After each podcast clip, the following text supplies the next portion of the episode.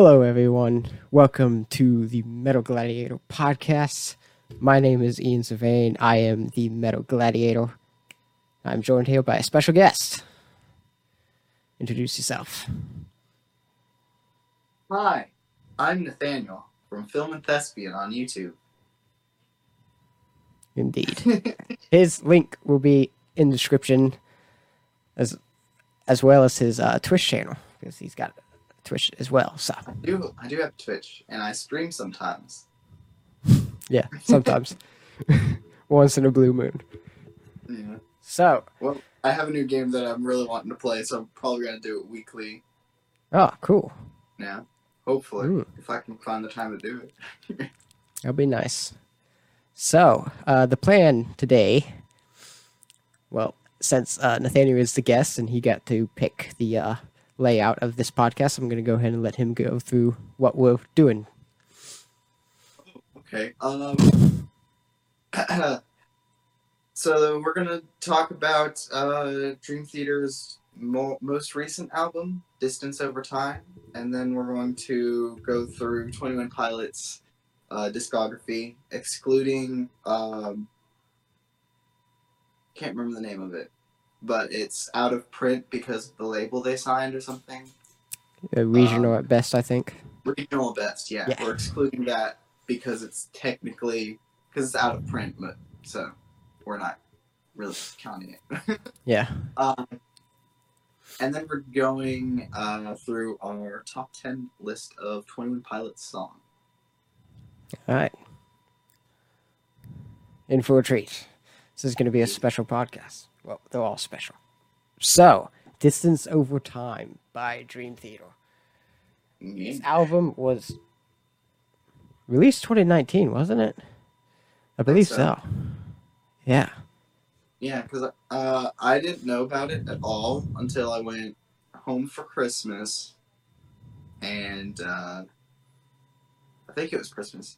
I went home at some point, and I was hanging out with some friends at the mall, and we went into Fye, and I just saw it sitting there on the shelf, and I was like, "What? Dream Theater released a new album?" and I Yeah. bought it immediately. All right. Yeah. I actually remember it was 2019 because that's when I took a trip, the summer trip down there, and I was showing you guys, you and Ben, the uh, single from it, Untethered Angel. yeah. So that was 2019. About a year ago now. So uh this album is I wouldn't say different. Like it's still Dream Theater. It's obviously Dream Theater. It's got Dream Theater written all over it.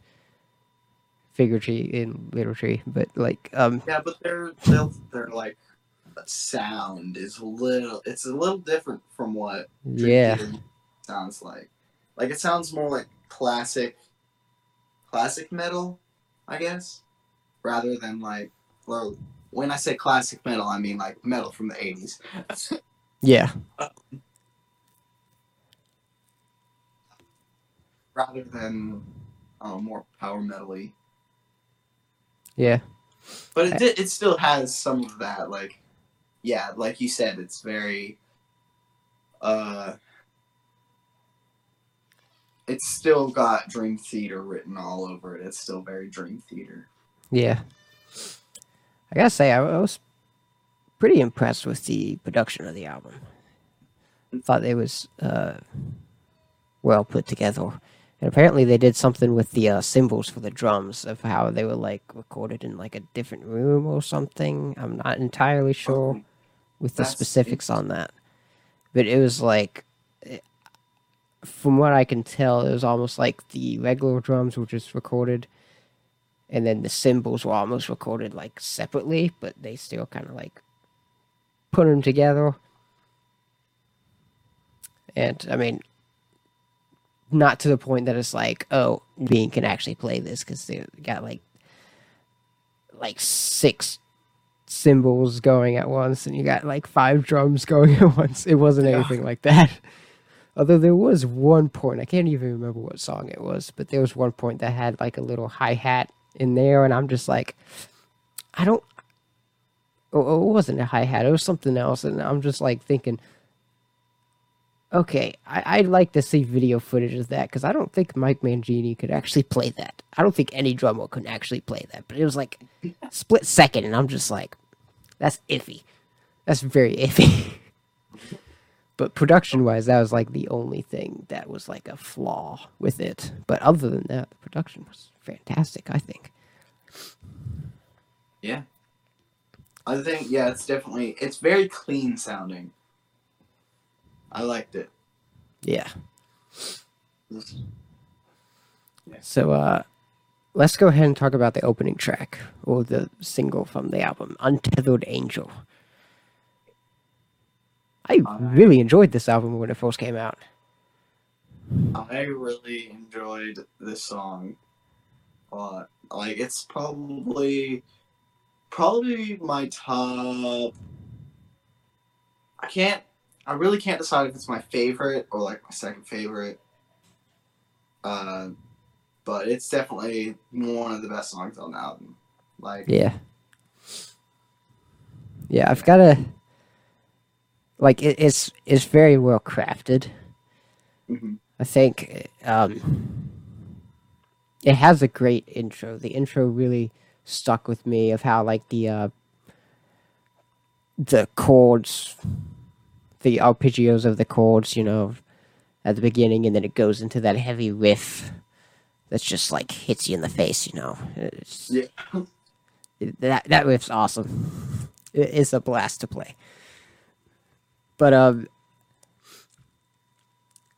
honestly, I, I I'm not like dissing the uh, bridge or like the solo section, but I honestly kind of thought it was the most lackluster part of the song. It's still very good, like it still fit. I didn't think any part of the song was, you know, like the song is good as a whole. But I just kind of felt like it started, like after the second chorus, it was kind of started to get like almost like last lackluster or just kind of like started to uninterest me or something. It's kind of repetitive. Yeah, you say that, but I, I'm I don't know. I think just this album in general, I wasn't like I wouldn't say impressed because I'm definitely impressed by pretty much every time John Petrucci picks up the guitar. But like, I, I wasn't intrigued with uh, the solo work on this album. Uh, It was kind of like, especially when you compare it to other Dream Theater work or just John Petrucci. Yeah. I don't know. Like, it still felt like John Petrucci. I mean, he's, he's always writing really good solos. There's just something about this album that I don't know. It might have just been a bit.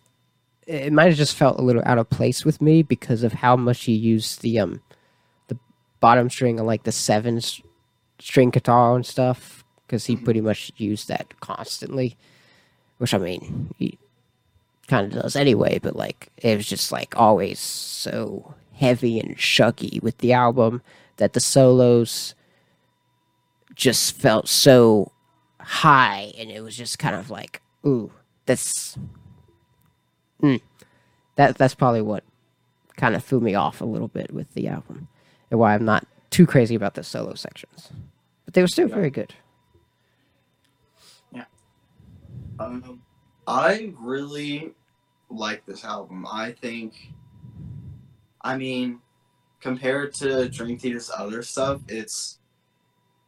I feel like it's almost incomparable, just because like the music's, the music styles, different, and it's just it feels like a different.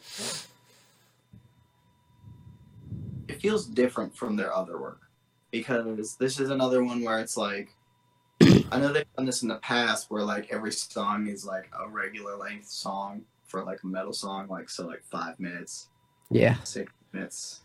So it's but like it's also one of their shortest albums compare uh, with because like uh Silver Black Cloud and Silver Linings has six songs and It's an hour an hour long, and that takes more than an hour long. It's like ninety minutes. yeah, it's it's a long long. uh, Yeah. but it's I got six songs, but this one is like ten songs, and it's shorter, I think. Oh yeah, it's So, definitely I'm- short.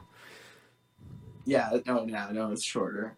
Because I can, it takes me about uh, my um, my car uh, lost its um, ability to. Oh no! What happened was, I switched from an iPhone 6s to an iPhone 8 Plus. So like now, so then I had um, so what happened in between those two phones is that uh, I could plug an aux cord into my iPhone 6 uh, 6s, but then when they transitioned to at some point in between there, they made it to where like uh, you can only listen to your music, your headphone jack, and your uh, um, charging port were the exact same thing. So you couldn't listen to music and charge a phone at the same time unless you had an adapter. So I couldn't plug my uh, my aux cord into it for a long time. Uh, no, not a long time. For just just a few days because I had to order one of the adapters to listen to it and charge my phone at the same time. Yeah. Um, and then, uh, so during that time, I listened to, uh, un- uh, I almost said Untethered Angel, uh, Distance Over Time, because I have the album. Uh, I just listened to that in my car. And I work for delivery food, uh, deliver, I deliver pizza for Papa John's.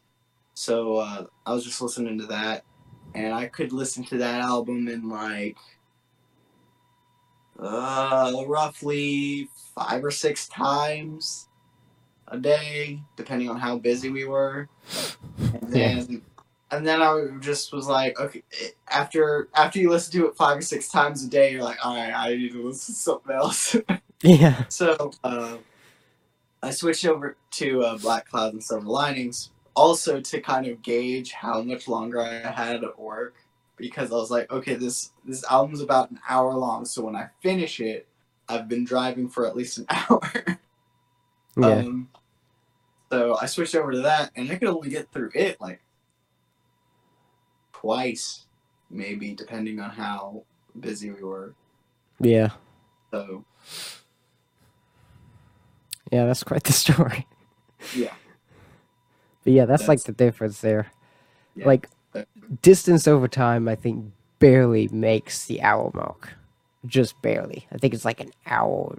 It might be like a minute over an hour, but it's like it barely makes it. yeah, And that might that might actually be, I might actually be um, pushing it. including the uh, bonus track on there too. That's so true. it might not even make an hour. So yeah, um, I do I do want to say something. So ever since uh, Mike Portnoy left, the drums have been kind of lackluster. This isn't saying anything bad about Mike Mangini. He's an amazing drummer. He just doesn't have the life that Mike Portnoy has. And when you've got this band that has the same drummer since the beginning for so long, it's something like that's just easily going to show. Yeah. But I still, the album right after he left, the first album with Mike Mangini, I still really liked. But I will say that Distance Over Time is Mike Mangini's best performance with Dream, Dream Theater. I yeah, love the drums on this album.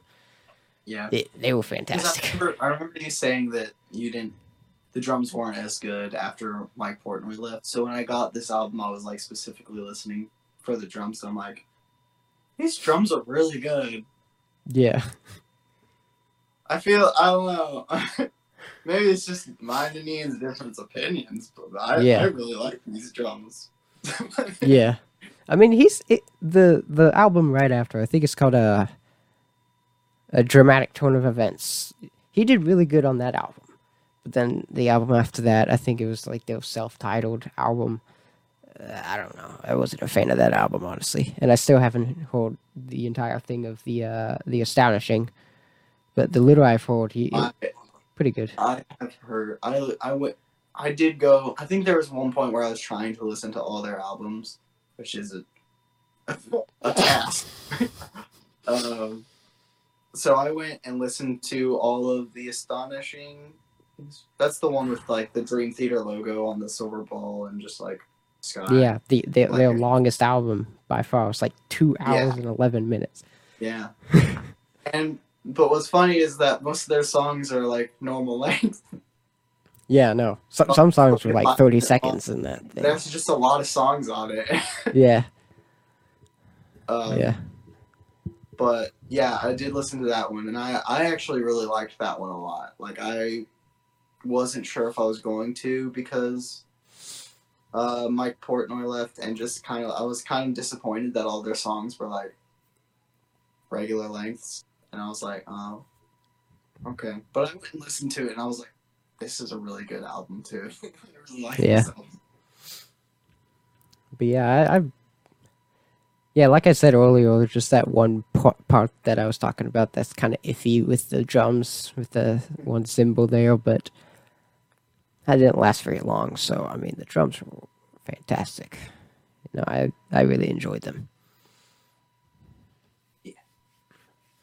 But yeah, you can definitely tell the difference in style when you listen to Mike Portnoy and Mike Mangini. Yeah. So that's just that's just the thing that took me so long to kind of like I guess kind of accept Mike Mangini as the drummer of Dream Theater because again like Mike Portnoy was there for so long he has such a unique style like no one can match his kind of style and it's just like oh, okay you got a different drummer and it just feels like so different that it's just almost sucks almost you know Yeah. it's not like it's like okay i know this isn't bad but it just sounds bad because of the style that i'm used to Yeah. that's like um to give an example that's like um I'm trying to think of an example okay like uh dave mustaine and megadeth he's been the single since the beginning imagine uh, some random opera singer started singing for megadeth on the new album it'd sound retarded like that's the kind of feeling that I had with Mike Mangini at the very beginning, because I he was just so used to the one, you know. That's the Yeah. best example I could come up with. Not that I think an opera singer would ever be able to sing Megadeth like Dave Mustaine does. I would never accept that, but you know, Just example. So they obviously can sing well. It's just like yeah, weird for that type of genre and that type of. It's just weird. yeah. I, I, I definitely don't think Dave Mustaine is a good vocalist by any means, but his voice fits Megadeth perfectly. Yeah. So yeah, back to since we're started talking about vocals, let's talk about vocals on this album. I I love his vocals. They're so good. Like I every time I listen to a Dream Theater anything and like I don't know, his vocals just hit me at just the right way every single time. And I love it. Yeah. I I would actually say that this is one of the throughout the entire album, this is one of his best some of his best vocal work. Because well Yeah. I mean because uh he does do a lot of like high singing which uh I don't it, I feel like it's not technically falsetto and that's just impressive that he can go that high without switching into falsetto. uh, um, and that's like one th- one thing that I'm just like impressed by is that he can go because he he's got not got he doesn't have like a low voice, but like he sings a lot lower in uh, Black Cloud and Silver Linings for most of it. Uh, he doesn't go super high very often. Uh, yeah, but in this one he's like singing up there like most of the time and uh i and it's just impressive to me that he can do that yeah. Um, vocals. James LaBrie has always been the uh big argument with the Dream Theater fan base. A lot of people don't like him. I don't know if you felt this, but it's like a huge haven't. division with the fan base about his vocals. i uh can understand why Yeah. like it's one of those voices that i can hear why someone wouldn't really like it but personally i love it Yeah. Yeah, I, I, I mean, I can definitely see both sides. I Yeah. personally enjoy his vocals a lot. I think they fit Dream Theater very well. yeah Um, he's a he's a lot better than the first vocalist. Oh my gosh, the, the first Dream Theater album was i that's a treat to listen to. Yeah, Um, with, but uh, I, I, I feel like I can say kind of the same thing about uh, Tyler Joseph from Twenty One Pilots, and uh, this is going to be kind of out there. A lot of people watching probably won't even know who I'm talking about. Uh, Trevor McNevin from Thousand Foot Krutch. I feel like he's another voice that I can hear why someone wouldn't like his vocals. But Yeah. personally, I love it. Yeah, like eh, Trev Trevor's vocals was one that had to grow on me, personally, because at first I was not a fan, but it, they definitely grew on me. So I mean, in some ways, James LaBrie's vocals are they might just grow on people, but sometimes it just doesn't. People just don't like it. But his vocal performance on this album, I would have to say, I mean, I think they're very good. Um,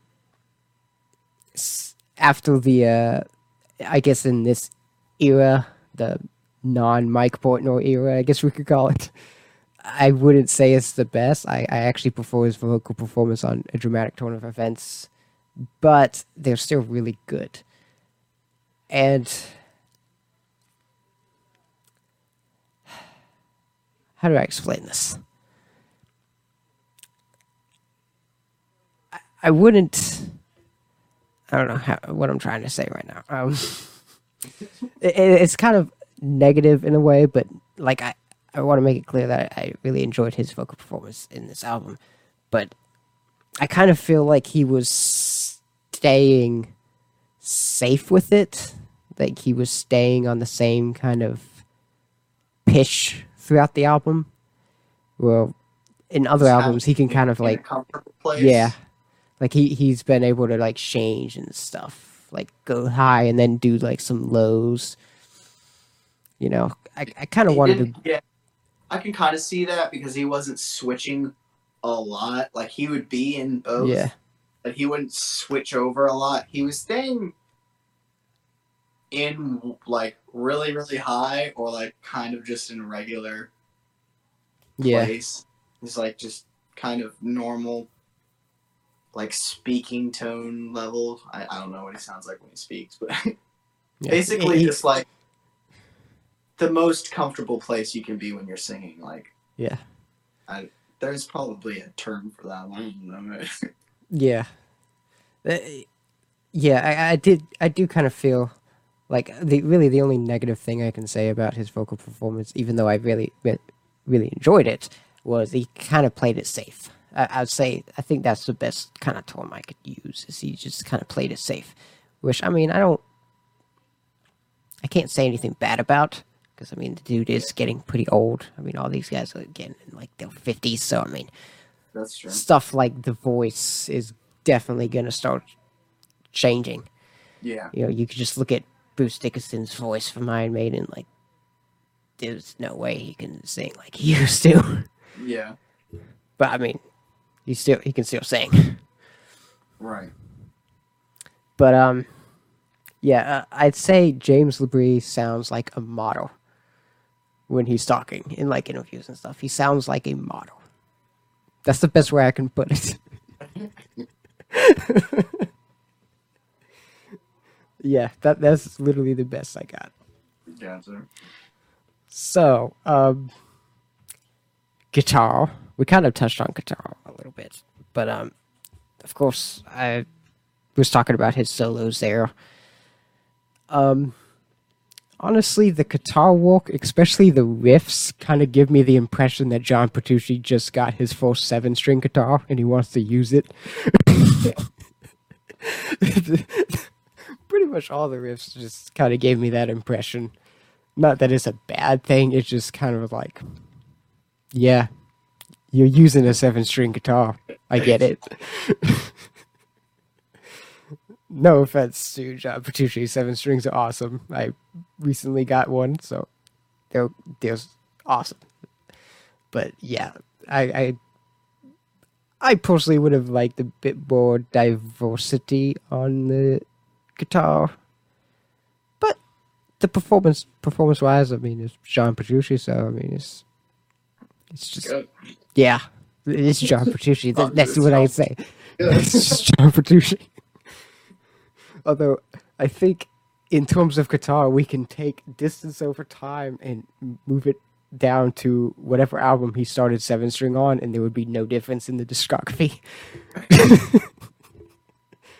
okay, joking aside though, great guitar work. Uh, the only thing that really bothered me was just kind of like the solo stuff. But yeah. Your th- your thoughts on the guitar? Uh, I don't know about like tech technical stuff. Uh, people who know me know that I focus a lot on vocals and uh, lyrics. That's like strongest where I um, I can talk about and a lot most of the stuff that I focus on when I'm listening to music. Uh, but um, I I really enjoyed uh, everything that I just I don't know I just really enjoyed pretty much every aspect of of it. I mean I don't I wouldn't say that it's my up in like my top three or four maybe not even five Dream Theater albums. Uh, but I just I, I don't know I really enjoyed everything about the album. Yeah. Um, there's one song I can't remember the name, can't remember which song it is, but it's stuck in my head right now.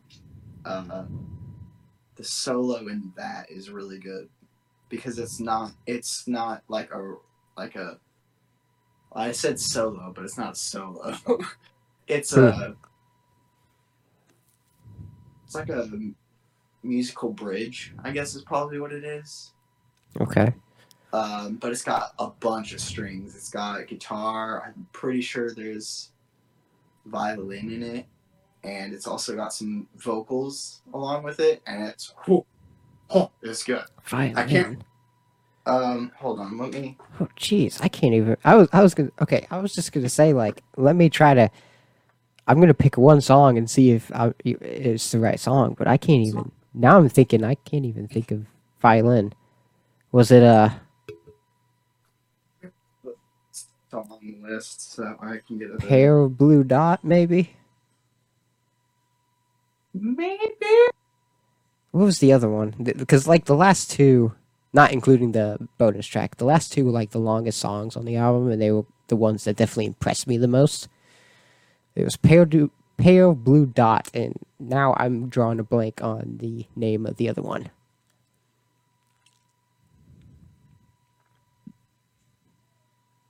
I think it was only like one word. I'm pulling up. Uh, pulling up right now. Okay, cool. But yeah, I, I- also say that uh, the bass was excellent. Uh, John Myung is amazing, and uh, keyboard was fantastic as well. Yes.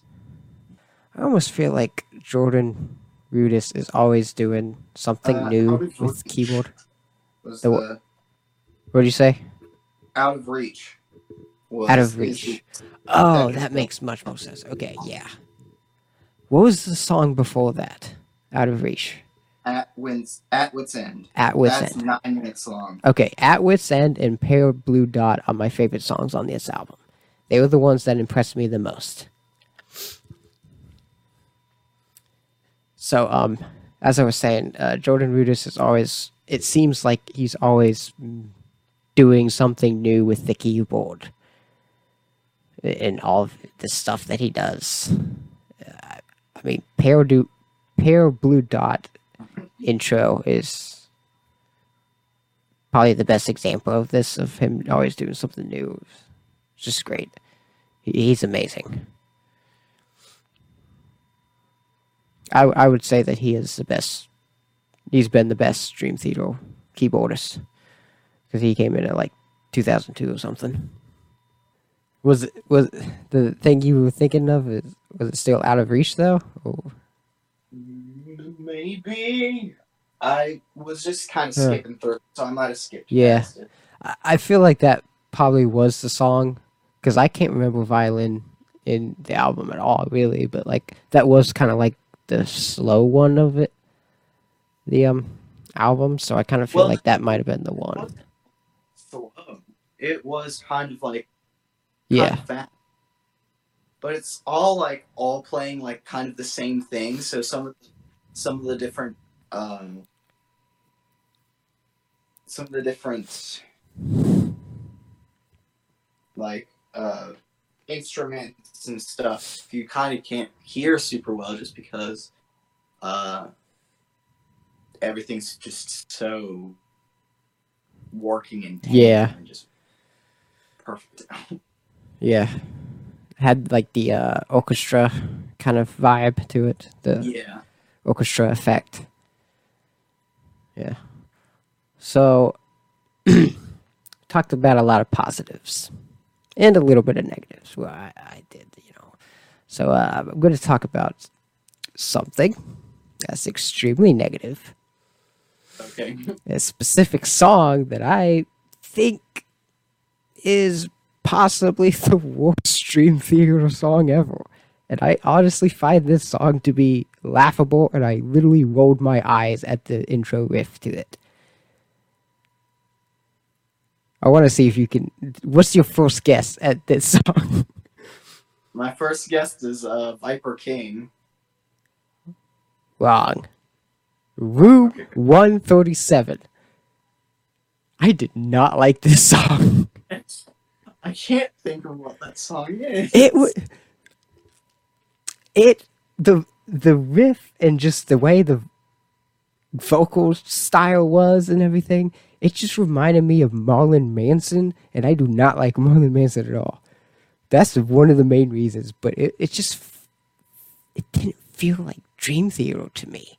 I don't know what it was. I, room one thirty seven. I don't know what's inside that room, but Dream Theater never needs to open that door again.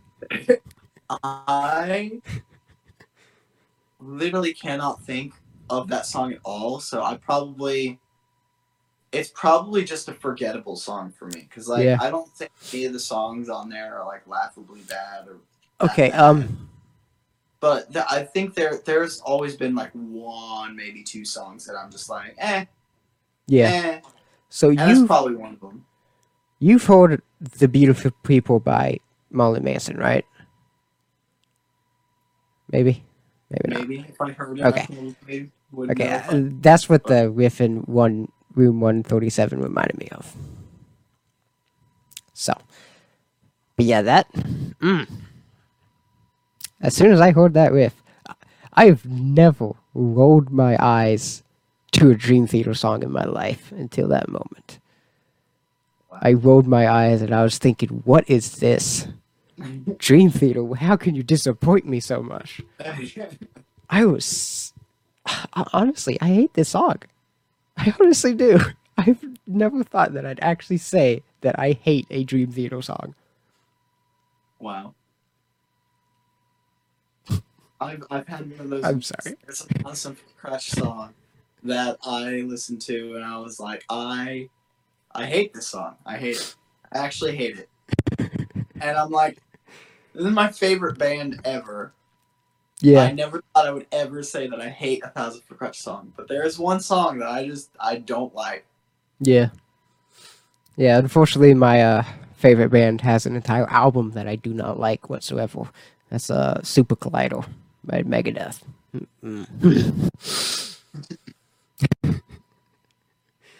Yeah. Um.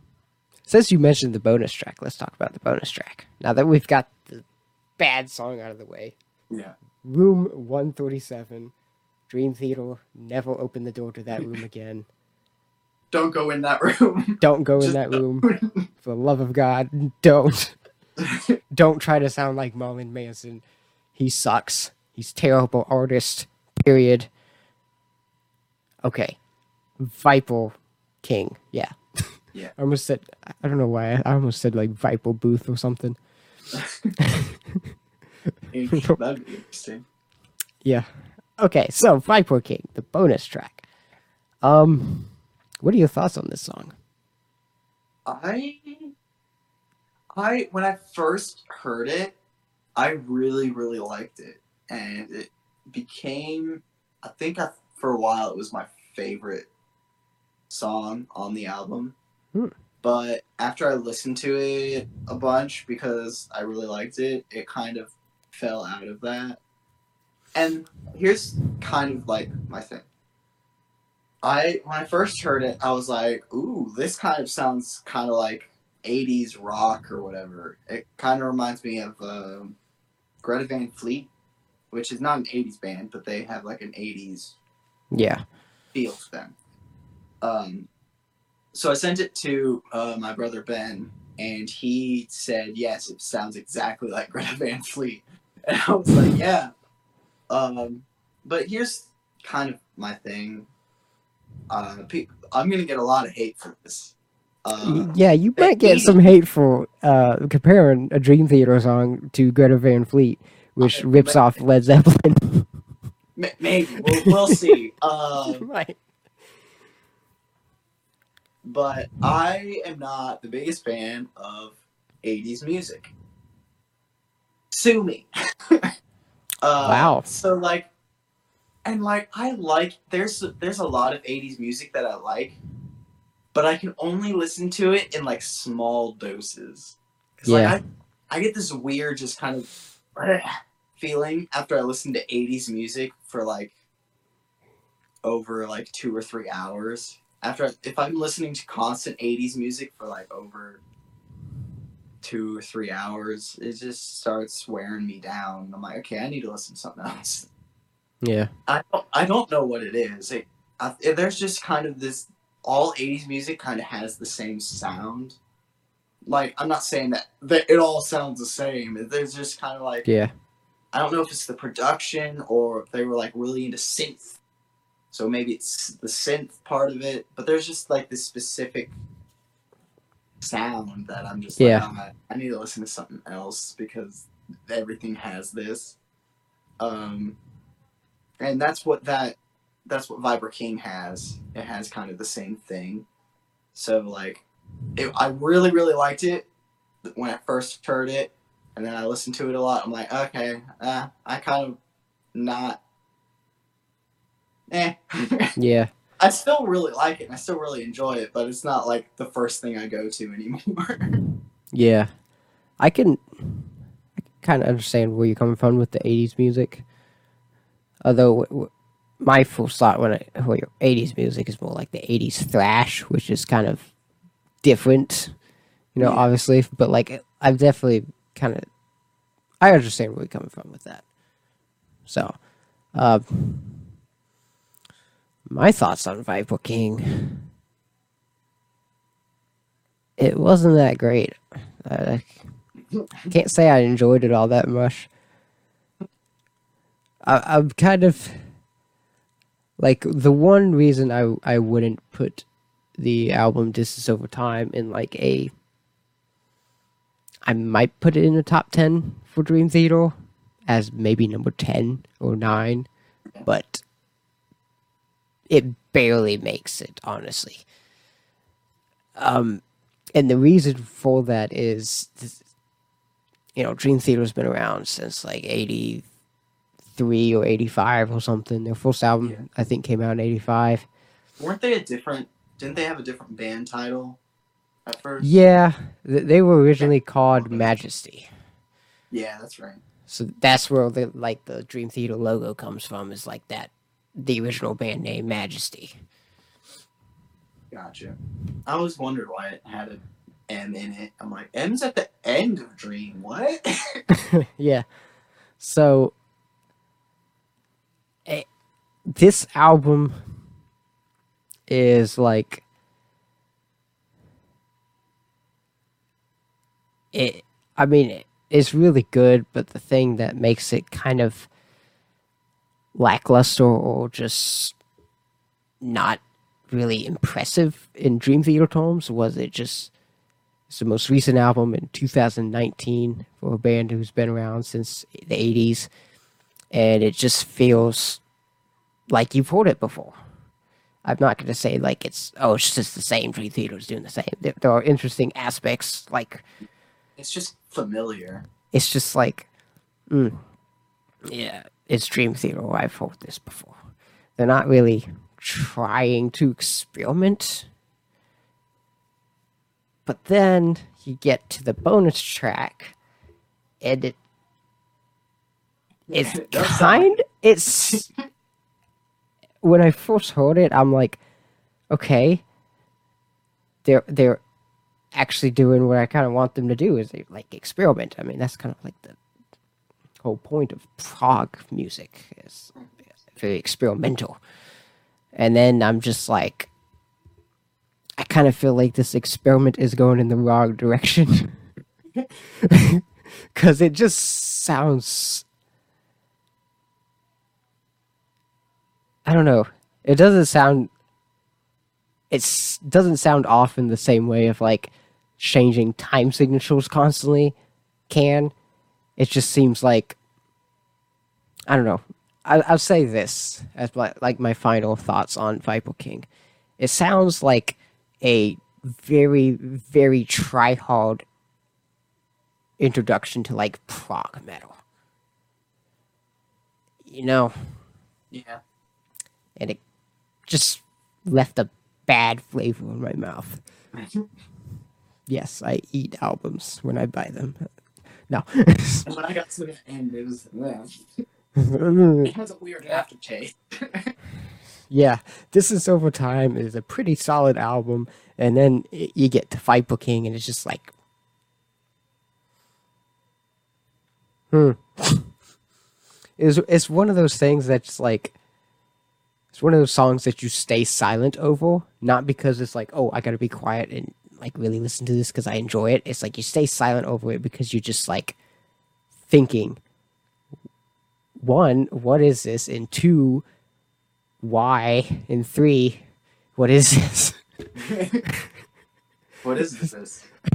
it's just like it's one of those thinking moments that you're just like this? doing this you know and you're just like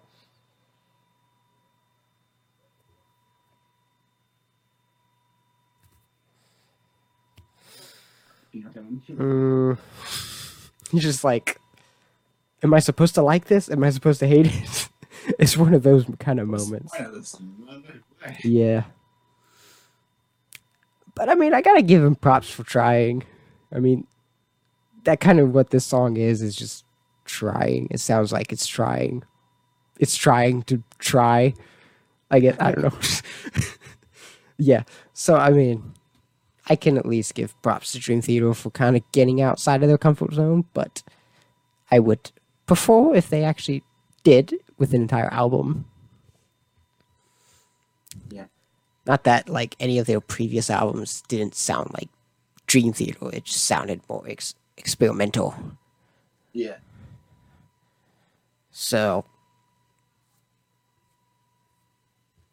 Um, honestly, that's pretty much all I've got to say about Distance Over Time by Dream Theater. Yeah, same.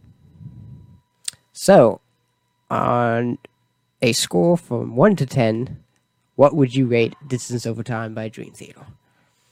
I would probably give it a seven out of ten.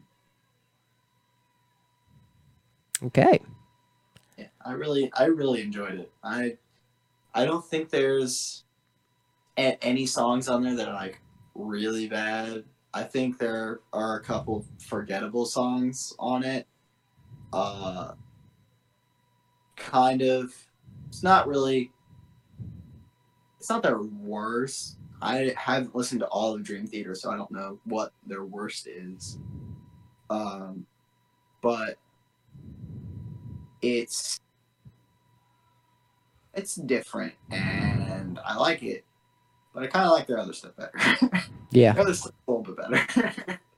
It's, this this album is very shuggy, especially with guitar. It's a very shuggy album. Shug shug, shug shug shug shug shug shug. You know, lowest string shug shug shug. It's very shuggy. So, taking in all that I've said about the album, I would give it a six out of ten but I would give it a six, leaning more towards a seven than a five, if that makes sense. Yeah. Because I can't, I'm not gonna. The parts that I do enjoy, when when I'm listening to it and I'm really getting into it, I'm like, oh, this is definitely a solid seven.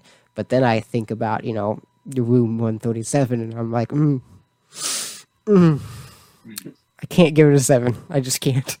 So yeah, six out of ten for Distance Over Time by Dream Theater. Now we are going to talk about Twenty One Pilots.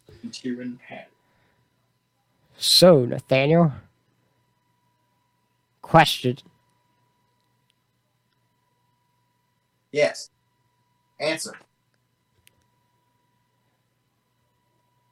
in the form of like a top ten favorite bands for you, mostly, because I I won't put Twenty One Pilots in my top ten because I'm just a huge metalhead. But what would where would Twenty One Pilots be? Because you you you're a huge fan of this band, so I'm just a little curious as Okay. This is a, this is gonna sound really strange. okay. It's they're tied with Dream Theater Okay. for different di- for very different reasons. Yeah. Obviously, because they're I- I- two very yeah. different genres. Obviously. I- yeah, I think I think uh, Tyler Joseph is a master at uh, lyrics and writing basically just poetry for a song. And I I that's probably my favorite thing about uh, 21 Pilots is they're just the lyrics are for every single song. Every single song. I think probably my least, even like my least favorite songs by them, I still really enjoy the lyrics. yeah. Um, but, and whereas Dream Theater, oh, there's just everything that they do. Everything is just good. It's gold.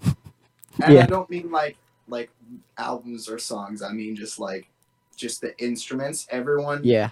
who everyone in the band just is a master at their craft. So Right. like whatever they whatever they work on is just amazing. So like Yeah. And they're two very different genres. So it's kind of that's why I like have a hard time putting one above the other. It's just because I'm like they're so different. How Yeah. Can I, how can I choose? Yeah, that's like you you make a video and it's like, okay, let's say um Megadeth versus Metallica or Iron Maiden versus Judas Priest. Like, yeah, those are typical. You're never gonna see a video called Twenty One Pilots versus Dream Theater.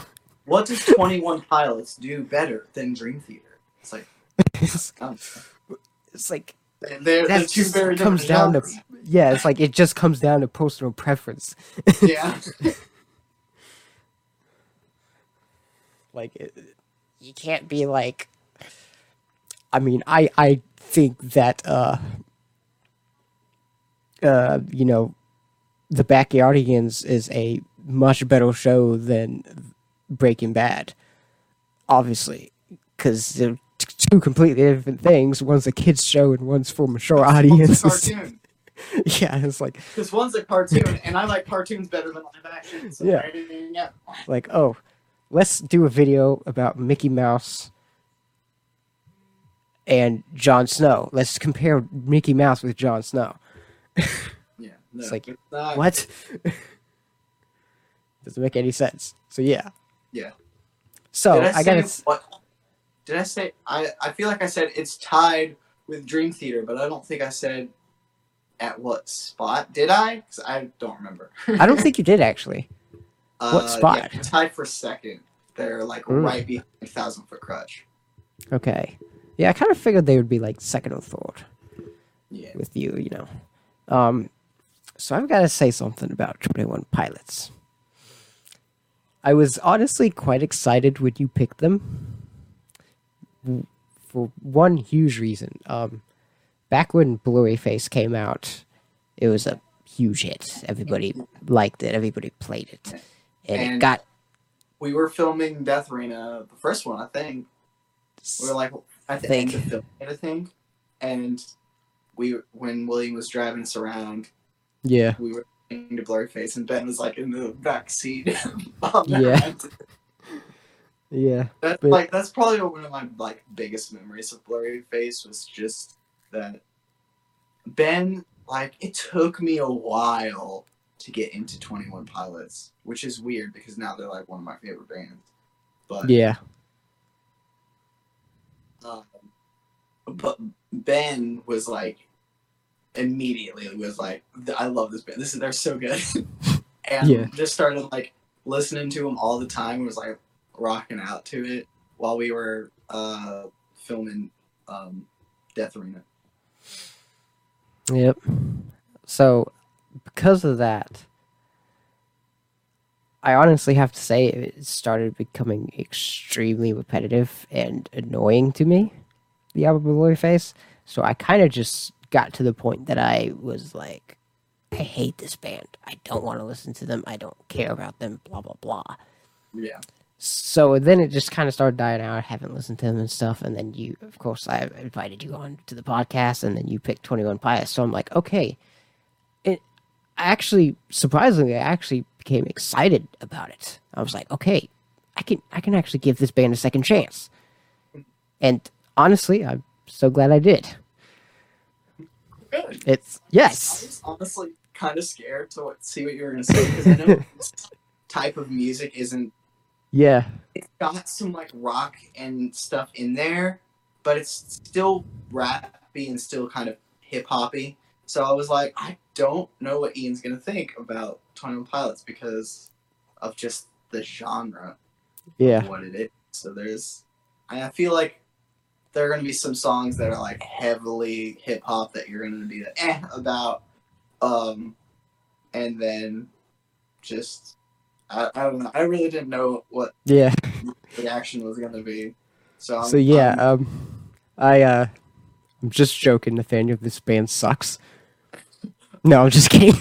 No. Okay, let, let's go into it. So, w- w- I was I was kind of smart. I'm like, okay, Blurryface was the album that really just made me just not like the band. So I'm gonna listen to the other stuff first. So I did that. I- You know, I listened to. Uh, I can't remember what the first album I listened to was. I I, I can't remember if it Uh, was Trench or it was actually their first album. I can't remember. their first album is uh, I think it, it's just Twenty Pilots. Their Yeah. subtitle. I can't And remember what I listened to first. Yeah. Their second is Vessel, and Vessel just has both the band's uh, grandparents on it, Yeah, I remember you telling me about that. Yeah, and then their most recent one was Trench. Yeah. So I listened to pretty much all three of those albums. Then I went back to Blurryface. and I s- honestly I don't know what it is about Blurryface that I just don't really like. I just can't get into the album. I, I I'm to the point that I don't think it's a bad album. There are a couple songs that I really like. I really like Heavydirtysoul. Honestly, back then, like that was a song that I really liked anyway. Like Heavydirtysoul was, but when when I hated Twenty One Pilots, Heavydirtysoul was a, a good song to me. I like that song. just, just the speed of it, you know. I'm not Yeah. again. I'm not crazy about hip hop, or, like rap in general, but I, I I just really like that song. And uh I think doubt, doubt was. Yeah, I think yeah, but like now, probably my favorite songs are like Heavydirtysoul, uh, Lane Boy, and Doubt. Really, those are the only three songs on the Blurryface record that I actually truly enjoy. The other ones just, I don't know what it is about this album. You know, I am kind of with you on that. I think I don't think it's a bad album. I still really enjoy listening to it, but it's I don't know. It's a it's weird, and I think part of it is just because it blew up, and you just after like after something blows up, it's sometimes like this is kind of out of the blue, but like Frozen, like it's not a bad film, but because people blew it up like immediately came out, it's kind of hard to enjoy now because everyone just blew it up. Yeah. I feel like I feel like uh Blurryface is kind of the same way for me. I It's like think Overhyped. I enjoy I really enjoy their other three albums more than Blurryface. So I Yeah. still really enjoy Blurryface and I think it has some solid songs on it, but it's just it's not my favorite album by them. Yeah, I, I honestly have to say that "Stressed Out" is still a song that I just cannot listen to, just because I just don't like it and stuff. It's yeah, I don't know. It's not as bad as uh. I might get some hate for this one, possibly from you, but uh, my least favorite song by Twenty One Pilots is actually not on Blurryface. It's um Heathens.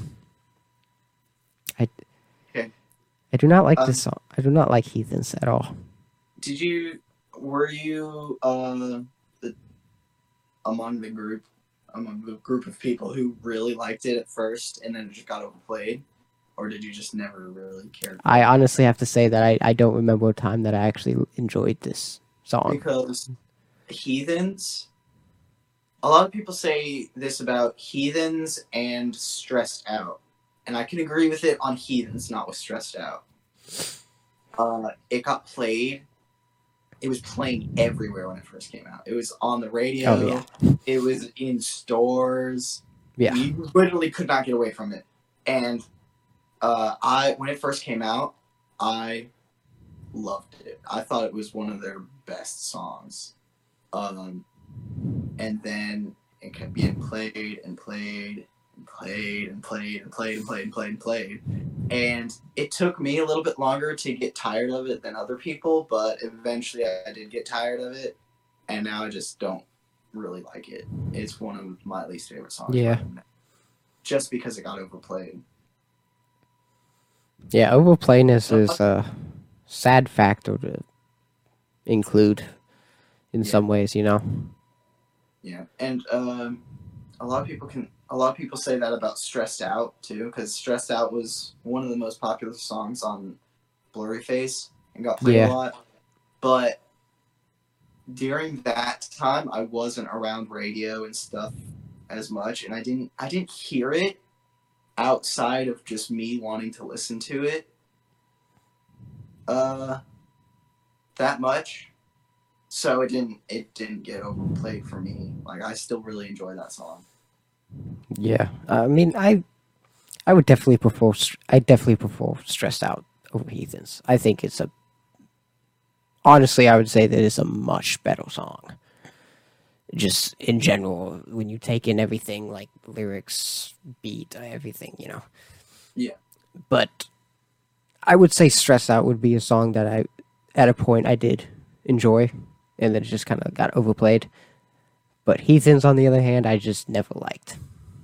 Yeah. So, but I could definitely understand though overplayed because, yeah, I walked in a mall when it came out, so Oh, I, I yeah. yeah, I literally could not go anywhere in that mall without hearing that song at least one day. Yeah, you probably heard it. You probably heard it at least five or six times a day. Yeah.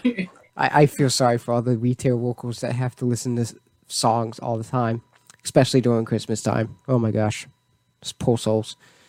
I love Christmas music, but I I'm still one of those people who's like I can only listen to Christmas music for a limited amount of time before I get tired. it. Yeah, it's the same with like 80s music. Not not that they're like similar. It's just like the same thing where like you listen to it for a little bit and you're like, okay, I need to switch to something else because my brain is mush now. so yeah, I think we kind of got Blurryface out of the way, which I I really wanted to talk about Force just to kind of I, Get it done. Uh, I feel like I have a few things that I wanted to say about Blurface. go ahead. I So anyway, no, I'm just kidding. Most of the uh, um like like I said, it's not one of my favorite albums. I still think there are a lot of good stuff on it.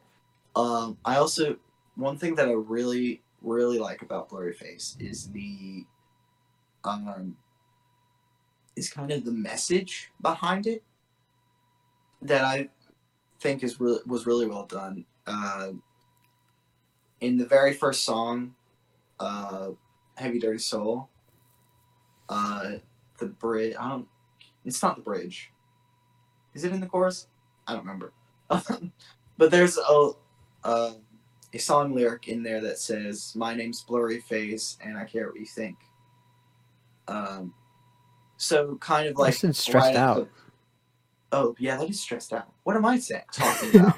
I thought you were gonna start talking about the death as a dog rabbit thing. yeah, no, that's Um, stressed out. yeah, that isn't stressed out. So second, second song off the album. Yeah. Um, there he's it kind of introduces you to the character Blurryface, who um, I watched a few interviews with um, Tyler Joseph, and he talked about how Blurryface is basically his like he created a character based off of his like insecurities and stuff. Um, and in the music videos and at the concerts when Blurryface had just come out, he had painted his neck and his hands black to like represent like he feels like stuff that he says and does or just holding him back or whatever or something like that. And like Blurryface comes up like at least once or twice in each song. And uh, if not spoke if not like talked about he's uh, represented by the like deep deep voice. That's blurry face. Um, and then at the end in the last song uh, goner he kind of like beats Blurryface or kind of like pushes puts him away or like accepts him or whatever. So i think like the whole like story story behind those songs and Blurryface is really really interesting and really well done. And i that's one thing about Blurryface the whole the whole the album as a whole that i just really love. Yeah. I wasn't too informed about that, so I kind of do have a little bit more of an appreciation for it now. So, but I can, I definitely see it now. Like when I think about you know, the album. mm-hmm. So yeah, like, that the topics that he talks Yeah. about so album still sucks though. No, I'm just kidding. no, it doesn't suck. It doesn't suck. Okay, so yeah, that that was good information. But uh, yeah, let's go ahead and talk about the first album, would just go up. Ah. It's weird now that we're doing that, doing like albums in order. that We just talked about the third album. So Yes. okay, so Twenty One Pilots. Oh, oh, actually, hold on. Let's rate Blurryface real quick. Okay. I would give Blurryface probably be about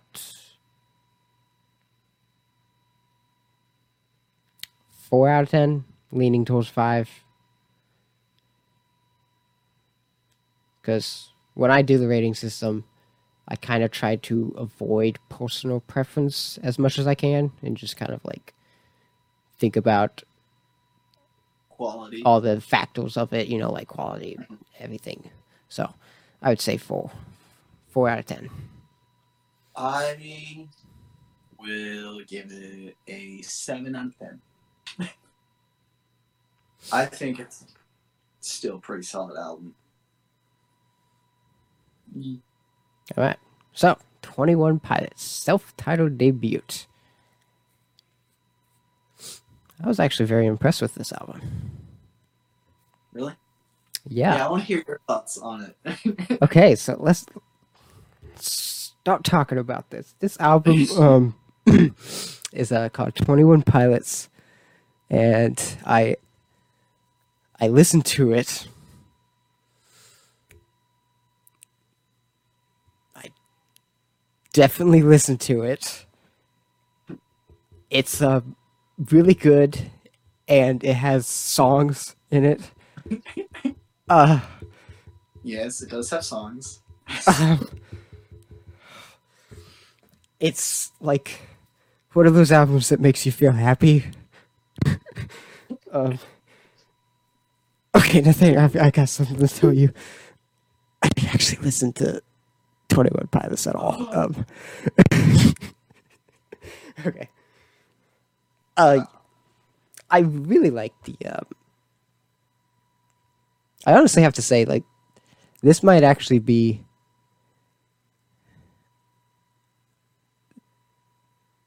I'm pretty sure I listened to this one first. So I listened to this one, and then I think I listened to Trench, and then Vessels, and then of course Blurryface. I, I, when I heard it, of course I was kind of going off the impression of Twenty One Pilots off of Blurryface, mm-hmm. so I was very pleasantly pleased with how this album went. Yeah, I it's very. It's got a very different sound. because Yeah.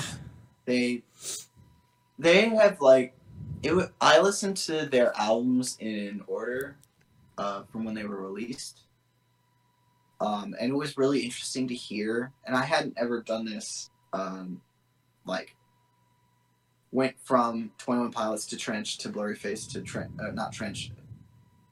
Vessel. Vessel to Blurryface to Trench.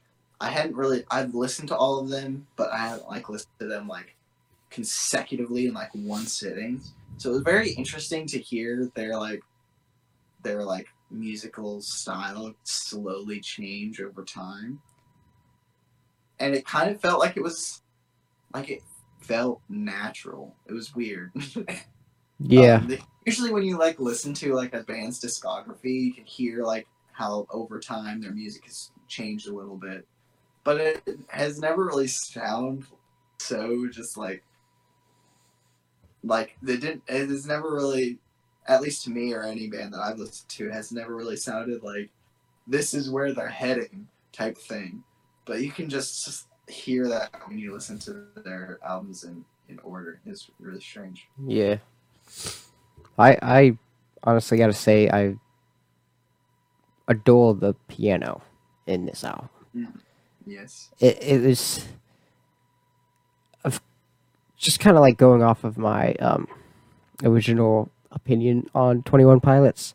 I just kind of thought it was just like nonsense hip hop blah blah blah. But after I heard this album, I was like I could tell these guys are musicians. Like I was like very pleased to to be able to say that like these guys are musicians. They're not just like regular hip hop. Get a laptop, put the beat on there, and then just rhyme with the beat kind of Yeah. people. they were musicians. They wrote these songs and they performed them just as well. Like I was just so pleasantly surprised, especially with that first song on the album. That that just really that really hit me. Yeah. I haven't listened all the way through 21 Pilots in a long time. And I forgot how good it was because when I was listening to it, I was like, dang, this is a good album. I forgot. Yeah. Whew. And there's some songs on there that I was like, dang, I need to listen to this album some more. Because Yeah. it's been a like it's probably the album that I know the least because I've listened I feel like I've only listened to it all the way through twice and that's including when I was listening to all their songs again for this podcast yesterday. Yeah. Um, but like I have them in my playlist and stuff. They just don't. They just don't. And I usually listen to my playlist on shuffle. They just don't come up as often as Blurryface or Vessel or uh, Trench do in my playlist. So I need to. I need to try and just go and listen to it to become more familiar with it because yeah. some good songs on this album. Yeah, it, one really good song is uh, right behind you, "Addict with a Pen." yes. I I remember. Of course, I was in the mood of I hate this band back when you first showed me this song, so I kind of ignored it. But could you blame me? I just had a bad impression of the band. No, I've I've done that before too. Yeah. Uh, there have been times when my uh, brother and sister have a very distinct musical taste, and it's pretty different from mine. Not super different, but different enough to where they'll listen to certain bands, and I'm just like. So Yeah. like every um, again they'll show me a song from a band, and I'm just like whatever. And then Yeah. I'll like keep listening to it. I'm like, okay, this is actually good. um, Yeah. I, I think, I think I kind of did that with Twenty One Pilots because the first song I heard by them was, um, shoot, it's off of Blurryface. It was like their most popular song off of Blurryface, or like they're single, or whatever. Stressed out. No. Okay. Because Stressed Out was the first song I heard by them that I actually liked and actually enjoyed. Okay. Uh, it's like their most. It's not very hip hoppy and it's not very rock. It's kind of like in between. Fairly local. Yeah. Mm, no, Ride. no. I don't know. I'm just kind of like naming the ones I know. What I'm going to- Anyway, let's just go on Anyway, because yeah. last time this happened, we Yeah, they, just kind they of showed like me that song. they showed me that song, and I was like, eh, whatever. And it's probably my least favorite song off of Blurryface. And then, um, and then they started showing me the rest of Twenty One Pilots, and I was like, eh. I already know I don't like them because I heard that one song, and then I heard Stressed Out, and I was like, okay, they're, they're kind of good actually. yeah, yeah. It, Addict with the pen, even back then, I still kind of like, okay, this isn't bad, but I was still kind of in that mood of just, uh, I don't, I don't want to listen to this band. I don't care about this band. I never want to see Yeah. this band, but of course, listening to it now, I, I, I really like the song. It's one of the, one of the best songs on the album. Oh, for I. I, I, I, of course, I love the piano on it, but I very much appreciate his vocal performance on this album as well. Yeah. He, he is a very good vocalist, just in general. Yes, yes, he is. I I really enjoy his uh, vocals. I think he's one of he yeah he's he's really good because he can do a, a lot of times he'll just randomly just scream and you're not expecting it from like the type of music that he plays and the type of music that he sings and he just randomly will just scream and you're like oh what and it, it's but and it never sounds like forced either and it's just Yeah. he's, he's he, you can tell he's been he's trained his voice to be able to do that to go from just normal regular just singing and then just go into um screaming Yeah. Um. he does it in this song too a couple times Oh yeah. Oh yeah. He, he there was at one point that he just gets like so high, is ridiculous. Almost, you know. Yeah. And one reason why I like this song so much is because it um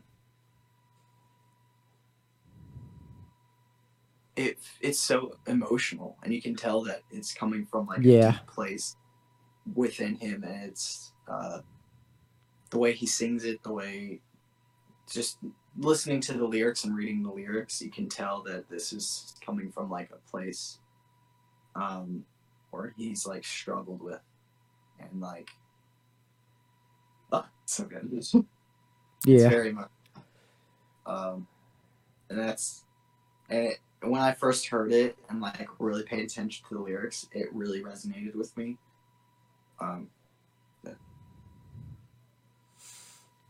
Yep. Uh. Another song that I really enjoy, just because of the uh, just kind of like the uniqueness of it, was the uh, the Pantaloon. That's a yeah That's a really good song. I'm like, you this know is what? like really, it's like, I don't know. I can't explain it. It's just really good. Yeah, there was the first time I ever heard the pantaloon. I because it was so different. I was like, "What is this?" Yeah. Mm. Nope. And I just like put it away and just never listened to it again uh, until yesterday. And then when I heard it again yesterday, I was like, I actually like this song now. I don't know why Yeah. I didn't like it before. I think I'd, I'd say the goofiness of it, because it just kind of sounds goofy, you know, like Yeah. musically, it just sounds goofy. I, that's the charm of it, you know. Really. Yeah. I mean, And you I- got it, I just didn't get it the first time. Yeah. Like, why? What? Why? Why? it just really, listened to it time after kind of like knowing more about Twenty Pilots and kind of like what who they are and everything. I was just like, I okay, I understand the song now. I get it. yeah. It just really has that. Uh, what was I gonna say? Crap. Yeah, that yeah, it just thing. that. it just has that that right there. Yeah. Oh, crap. That right there. no. Sorry for any headphone users who uh, just had, you know, their ears explode. You know. it has. okay, okay, I'll stop. Beforehand, I was doing it by accident. I did it on purpose there. Yeah. Eh, Okay, I remember what I was going to say. Eh, eh, the the name of the song fits well with the music of it. The Yeah. Pantaloon. Yeah. Yeah. It, honestly, the second half of this album just kind of starts going downhill a little bit, which honestly, Yeah. I can kind of say that with all 21 Pilots albums, I in my opinion, but they're still I kind of enjoyable. agree, honestly, I think I've always thought it was weird because I feel like after a certain point on each Twenty One Pilots song songs, it just kind of starts going downhill. Not saying that they're bad songs. It's just, yeah. it's just weird that like maybe it's just the placement of the songs because it always feels like they start out really strong and then just kind of Yeah. like because I always I thought that about uh, like Blurryface when it had like first come out. Then I went and listened to Vessel, and even though uh, Vessel's my favorite album, even though it's Mm. my favorite album, it uh it does. I feel like it does the same thing. Yeah. I feel like Trench might be the only one that I couldn't really say that about. But even then, I feel like it does just a little bit, but not as much as the other ones. Yeah. Which is, I don't know. Maybe they just figured it out. Yeah. So self-titled debut. Um, there wasn't really much. I mean, I I like the uniqueness of it. I love the piano, uh, just everything about it. Really, it kind of got me in the mood of Twenty One Pilots too. It was very good that I started with it. You know, coming from a place that I just hate the band. I listened to their first album and I I very much enjoyed it. So it really got me into the 21 Pilots mood. So for that, I gotta give it props. And I'm gonna give this album a solid 7 out of 10. Cool. Very Yeah, strong, I'm- solid 7. Uh, I'm probably gonna have to give it an eight, eight out of ten. Just mainly, I probably would have given it lower before yesterday, but then yesterday I re-listened to it and I was like, oh wow, I forgot how much I really enjoyed this album. So I'm gonna have to bump it up a little bit. Yeah. All right. So from there, we're going into, as you just said, your favorite album, which I knew. I, I, when I was listening to all this stuff, listening to it, I'm just like thinking in the back of my head, I think I know what Nathaniel's favorite album is. And I, I guessed it right. It's Vessel. That's So, I think Vessel has one of the strongest starts to an album in I don't know. I, I definitely agree. I definitely agree. This is the best of- opening song in 21 Pilots. Probably in their entire uh, discography, it's their best Yes. opening. Yes. Um, but I would, I would kind of, I would probably argue it's one of the best openings to an album in, like, it would probably like top ten best openings to an album. I, I honestly wouldn't agree, but I could definitely understand where you're coming from. Like, it is a really good song. I don't listen to a lot of like albums because like uh I'll hear a song that I really really like by a specific artist and then I'll go and listen to like other songs expecting it to sound like that stuff that song that I really liked and then it turns out that one song that I really like is just an oddity like kind of their like experimental song so the rest of their music doesn't sound anything like that. So there are a lot of times where I just like specific songs, not specific artists or specific uh, albums.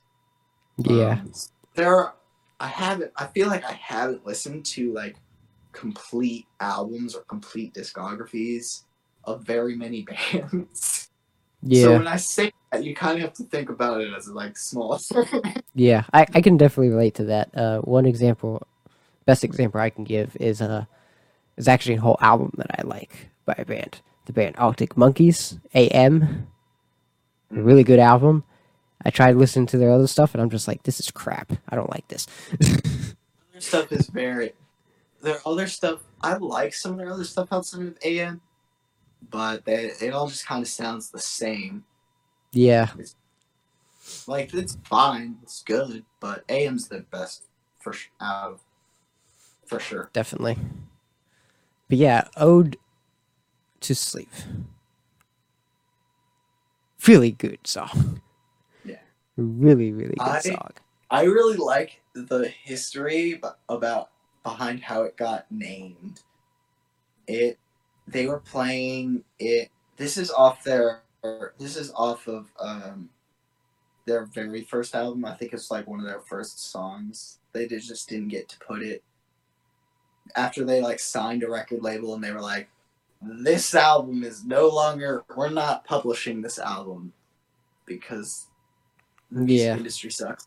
Uh they put some of their songs off that album onto 21 Pilots and Pistol, and this is one of those songs. So like back when they were like just starting and they were playing in like bars and just stuff just to like play around just play their music around uh, they hadn't had a name for it yet. And so they like asked people who were like listening to them to like name it. Because they couldn't think of a name for it. And someone just put ode to sleep. And they looked at it and they really liked it. So that's what it's called. Wow. Man, to think to be that person and now that they're like a big group Yeah. like It'd be you're like that. named one of their songs It'd be like that one fan, like, I named that song right there. That song. like they're in the concert, was like they're playing it. "Oh, this is the song I named. I named this song. You know the story that they tell in interviews. I'm that guy. yeah, must be a a blast to you know tell that story to people. It's like, hey, have you ever heard of the band Twenty One Pilots? I named one of their songs. How cool is that? Yep. I'm cooler than you now because I named a song for a famous band. That guy probably has such a big head. yeah But no, it's a really good song. another- This is like one of the first songs. I think this is probably the first song that I heard by them. They're like, okay, they have moved. They have moved from like I don't know somewhere in the fifties of my favorite bands to like top ten. Yeah, I understand like- that. this I it's such a good song. yeah, I really love how it changes style. It's almost like it's like three, four songs into one, Yeah, and it doesn't sound flows- forced. it- Yeah, and it, it flows really well. It's great. It's fantastic. And then it follows up with "Holding On to You," which Yeah. Oh, holding on to you is a really good song. It's like I would say uh, Vessel has not only like the best like intro to an album, but it's got such like a good like first few songs. They're just like banger after banger after banger. Yeah. It's, rare that you come across a, a an album where you're just like, "Ooh, this is a really good song." Oh, dang, this is a really good song too. Oh my gosh. yeah, It just keeps going. yeah. So this is probably the only album that I kind of feel a little differently about in the terms of what we were talking about earlier of how it went kind of starts going downhill near, near like the middle ground. This album's more like really good, really good, really good, eh, really good, really good, really good, eh, eh, eh. and that song that's eh near the beginning is a House of Gold for me. I can I can understand that. Yeah, I really enjoy House of Gold, but it's yeah, it's different. Yeah. it's got, it's got a very different feel because he picked up a ukulele and was like, "All right, I'm a I'm a learn how to play this." And it didn't take him very long to learn because he already knew like guitar and stuff, and ukulele is not a hard instrument to learn.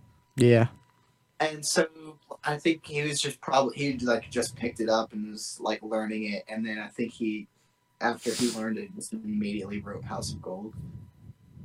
Um, I I really like it because it's just kind of like a love letter to his mom, so it's just kind of like, you know, it's it's a nice it's a nice song to your to write for your mom, but yeah. I, I do appreciate that aspect of it, but I do not like ukulele one bit. really, I did not know that. Yeah, so when I'm hearing these ukulele covers of songs I like, or just songs in general, I'm just like, please make it stop. Yeah, not something I talk about often. I just kind of like it's, it's some it's one of those things that I just don't like, and then I'm just like, I don't talk about it because I don't like it.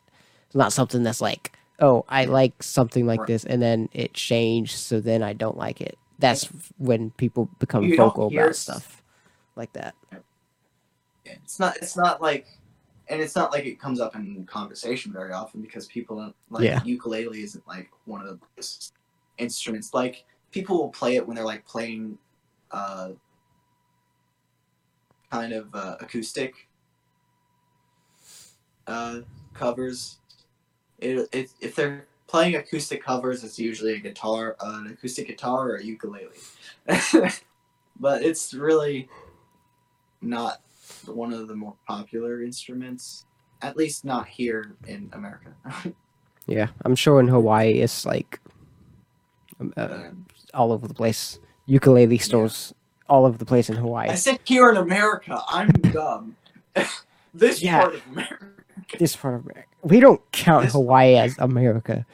no, I'm just kidding. I'm just making a joke. Gosh, I did it again. Okay, sorry. I keep this thing keeps bumping into the mic. Okay. Anyway, joking aside, yeah, I'm not crazy about ukulele, so I, I, I, I like the sound of it. I feel like it kind of has to have a certain feel to it in order for it to work. I think it works Yeah. well with House of Gold, but I don't, I don't know. It, you can't play anything on a ukulele and it just sound good. yeah, that's that's one reason why You- ukulele you kinda- are just. Uh, you kind of you kind of have to pick specific song for it to sound. It's kind of Yeah. like I feel like that you could say the same thing about a flute. Like I feel like a flute works really really well with like fantasy, mystical, fantastical music, but outside of that, it's eh, eh. You know? Yeah. Speaking of flute, this probably won't be a band that you'll be really into, but there was a Christian metal band, like really hardcore metal, like death metal, kind, that just have a flute all the time. They're called Holy Blood. I was very impressed by that band, and the flute just sounds awesome. So yeah, might be something to check out. Anybody who's watching. So I'll have to look into that. yeah, it surprised me. I was like, "Is that a freaking flute in death metal?" I was like, "What? It is walking. What is going on?" so yeah, but I, I like flute. It definitely, yeah, like like you said, it's like very mythical kind of aspect to it. But yeah, House of Gold wasn't one of my favorites, but car radio, car radio is definitely up there. I think that was the one like right after that one. I feel like Car radio's really good. yeah, I feel like Vessels is out of the three th- albums we've talked about. I feel like Vessels lasted a little longer with the really good songs than the other ones. Mm-hmm. Even though I, in some ways, especially in a musical aspect, I kind of prefer the first album over Vessels. But I, I would say that it kind of lasts longer because like the song "Semi-Automatic" is closer to the end, but it's like honestly a really good song, you know. Mhm. So it it lasted think- longer for me. Yeah, I think probably the last four or five songs on Vessel are just kind of they're not bad. They just I feel like they blend together too, too well, so that way it just kind of sounds the same for the next 10, 15 minutes. Yeah, You know, yeah. so but I, it probably is just the the order that they put them on the album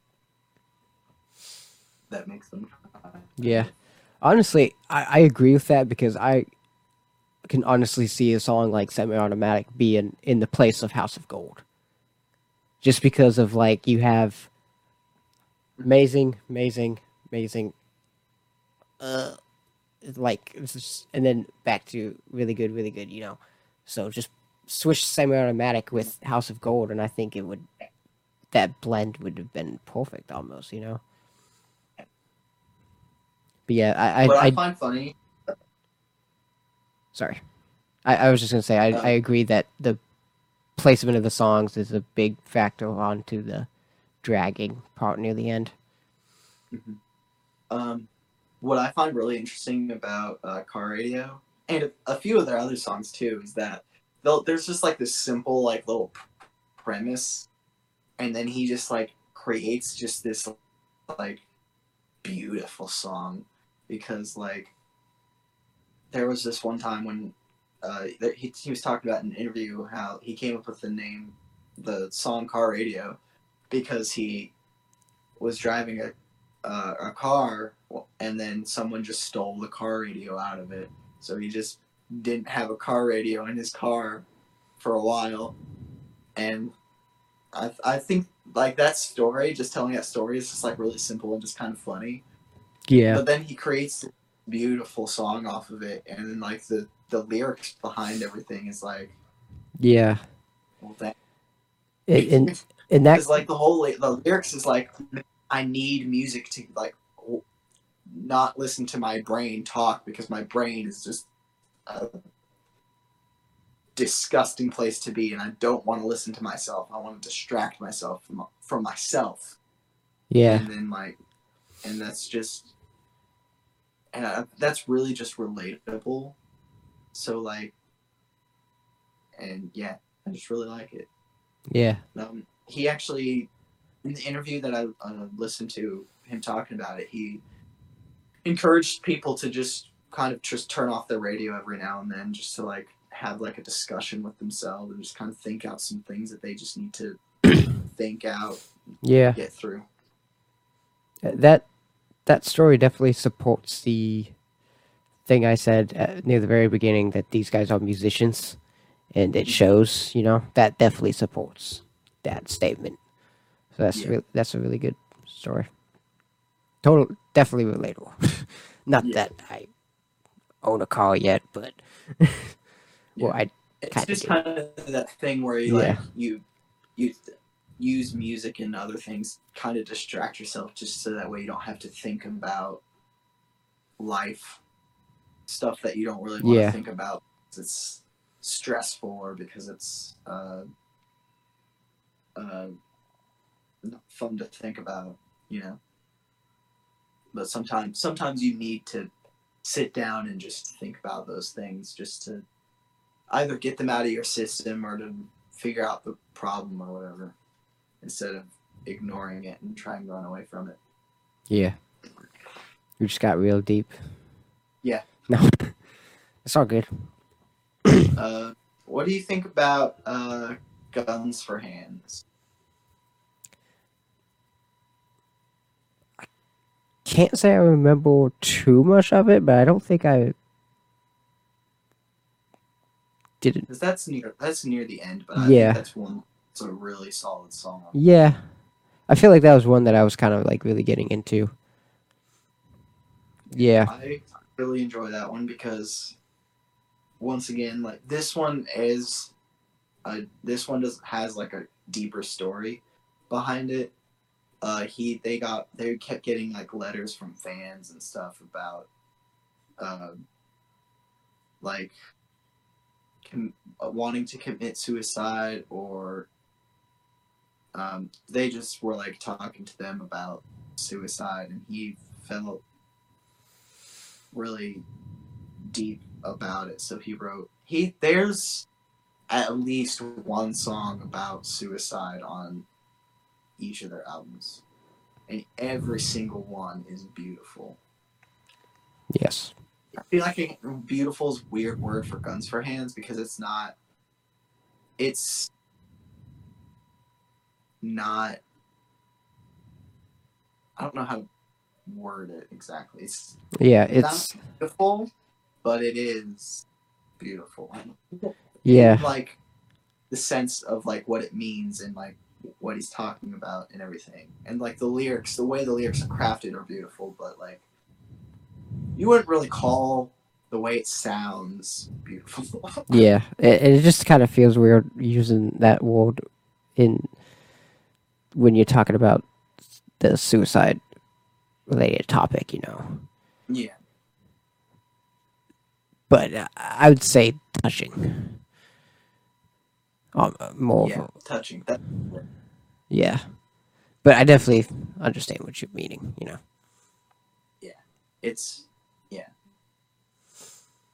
And I yeah their their songs about suicide are probably some of their best work because it's coming from like a deep place where he's just wanting to reach out to those people who feel that way because he's felt that way before. Yeah. Definitely a heavy topic. Yeah. And I'm honestly very glad that musicians take it seriously, you know. Yeah. And actually write songs because music is a very good place to be in for a lot of people. It's an escape from reality and stuff. And when they take music so seriously and listen to lyrics, it, it can help them. Yeah. So it's good that musicians take that topic very seriously. Yep.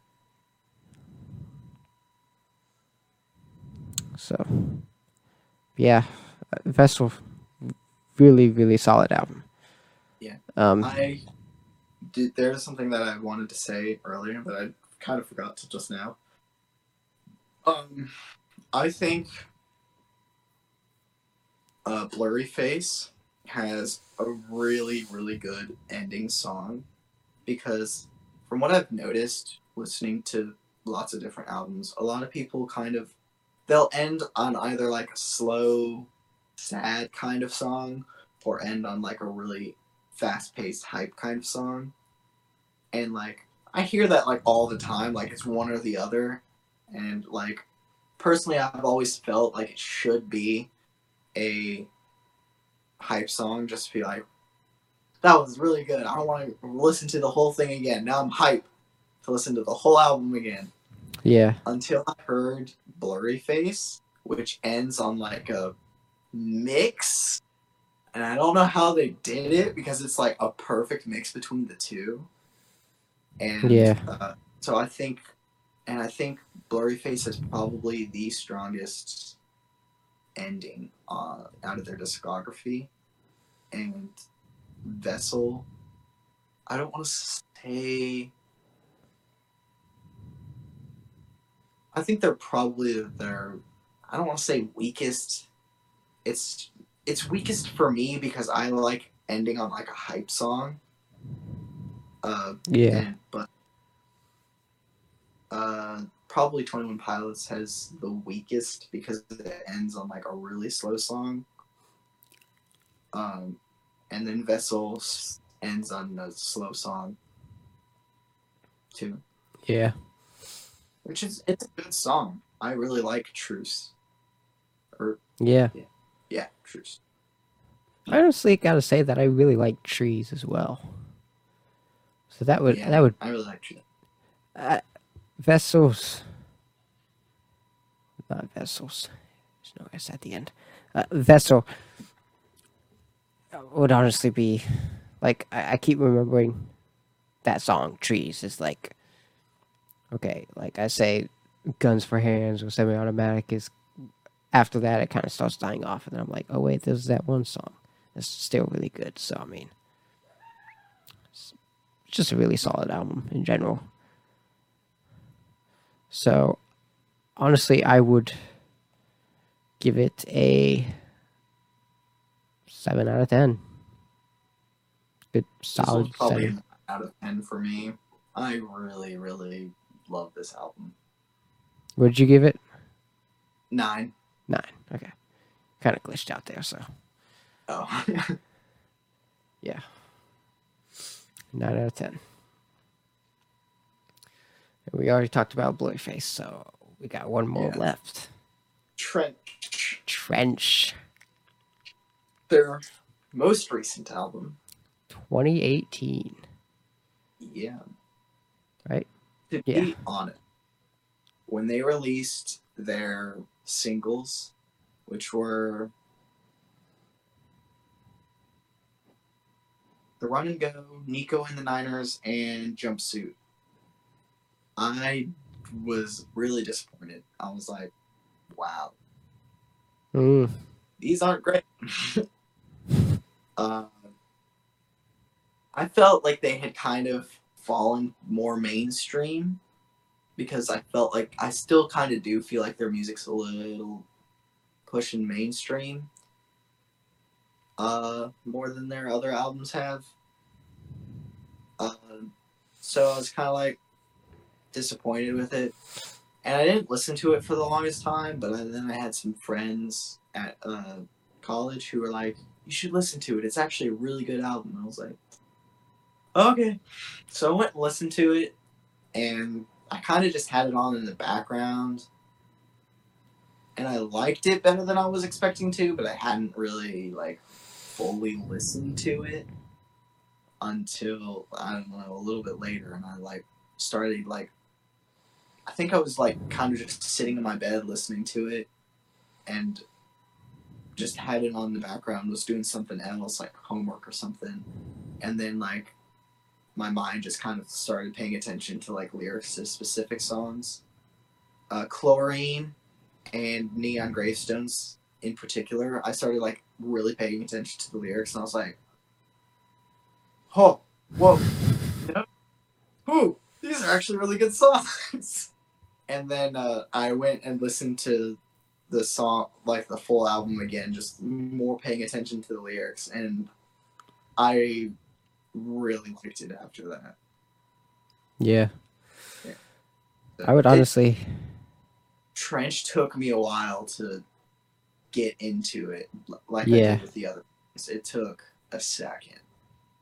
I can understand I that. Just I say is a good thing or a bad thing. Uh, Well, it's not a good thing, but I don't know if it's like not necessarily a bad if thing either. thing, them thing. I don't know. Yeah. I could kind of understand that point of view just based off of how the other albums went and, you know, how much you enjoy them, especially like Vessel, you know. And uh, honestly, I would have to say that Trench is my favorite album by 21 Pilots. Really, Yeah. that's that's cool. I Wasn't expecting that. I thought your favorite was either going to be Twenty One Pilots or Vessel. Yeah. I would the order that I would say my favorites are Trench, Twenty One Pilots, Vessel, and Blurryface. That would be like my top four. Well, yeah, of course were four, but that's my order that I like. Uh, uh, jumpsuit. The, that baseline is very groovy and just kind of draws you in. I, I really liked it. Yeah. And then chlorine, neon gravestones is two that you mentioned. Those are like top notch, Neon really. Gravestones is another uh, song about suicide. That's just that Yeah, one. I this one I can say is beautiful. It's the music is beautiful. The lyrics are beautiful. It hits. It hits me every time I listen to it. yeah. It, it's And fantastic. yeah, those two songs, Chlorine and Neon Gravestones, flip flop between my favorite song off the album. I can't. Because at first it was Chlorine, and then it was Neon Gravestones, and then sometimes I'll go back to Chlorine. And I, I just can't pick between the two. Yeah. But since this is my favorite album, I'd have to say that I liked it all the way through. I didn't think that it went downhill at any point. Says I can honestly safely say that this is the only 21 Pilots album that I enjoyed from start to finish. Truly enjoyed. So I, I liked aside from Blurryface, I liked all of them start to finish okay, you know but you know we already touched on that. Um, Bandito is a really good song. That one kind of stuck out to me, and uh, Morph, of course, like Yeah. more going into like the first like five, My Blood, Levitate. Those are really good ones. I really like Levitate. Yeah, I can't really talk about why. It's just it's just one of those songs that just kind of hits you in the right way and you're just like "Ooh, yeah. It's like, mm, I like this. yeah. I ain't gonna talk about it though. I just like it. Yeah, it's Hey, you, you don't always have to give specific reasons of why you like songs. yeah. Sometimes you just, sometimes you just like a song, and sometimes you just don't. And Yeah. It's an odd thing to say on a podcast about music, but Yeah. it's true. Yeah. Like, really if like- someone, if someone says, if someone told me they didn't like a song, and I said, "Oh, that's interesting. Why?" and they were like, "I, I don't know. There's just something about it I just don't like." I'm like, fair enough. Yeah. And vice versa. Yeah. Uh, another couple songs that stuck out to me were Sm- Smithereens and Nico and the Niners. Really like those. I really Nico and the Niners was probably my least favorite out of the three uh singles that they released, but it's it's one of my favorite songs now. I really I don't know. Yeah. I, and I can't when I listen to them now, I can't even remember not liking them. I just know that I didn't. And Yeah. It's, it's it's weird to think that I was like, oh, I don't like these songs, and now I'm just like, I like these songs a lot. Yeah. And then like the two last songs on the album, Legend and Leave the City, are still like really good, pretty really solid songs. Is okay. Leave the City is one of those songs that I was talking about earlier that is like really slow and kind of ends the album Yeah. really but I feel like it works for Trench. It's one sometimes it just it works to have a really hype song at the end be just because like that's kind of like the the theme of the album Right. Same, and same with slow songs and i feel like it works really well for for trench because leave the city is a it's a beautiful song It really is.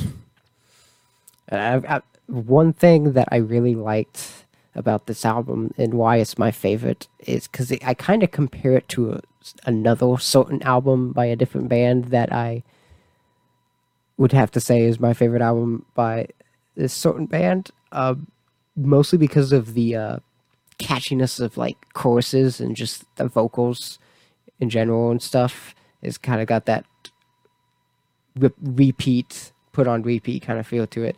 And the Yeah. album I'm talking about is Wild World by Bastille. yeah that's my favorite uh album by bastille too Yeah. I, their new album is is okay it's fine Yeah. i like i like it i just think wild world is Yeah. It's definitely better. the best. But yeah, that's I, I find myself comparing Trench and Wild World together. And I think it's a pretty solid comparison. It's not something Yeah. that I'm like, oh, this is obviously better Yeah, than the other. it's I not like 21 pilots to dream theater Yeah. Yeah. it makes a little more sense than that, Nathaniel. yeah. but yeah, like it, I just like because like the choruses of each song off of Wild World is just something that's always like, oh, I want to hear it again. It, it Mhm. it's kind of like choruses are usually something that you, gets repetitive and you don't want to hear often, except Yeah. for like Wild World. And I got that feeling with Trench. It's like, oh, I want, I know choruses are usually something that's repetitive, but I want to hear it again. Yeah. You know, it's Mhm. very, very good. I, I like it. That's one big reason why, because you know I really like Bastille, and that that Bastille was the band that kind of got me out of the whole mood of metal is king, and well, I th- still think metal is king, but Metal king. is life. That's just that. everything sucks. You know, that got me out of that mood. Bastille was the band. Just because metal is king doesn't mean everything else sucks. Yeah, yeah. That Bastille was the band that got me out of the mood of everything. Everything else sucks, and I. That's a reason why I really like Trenches because it reminds me of that band that got me to explore other genres and get into just music. You know,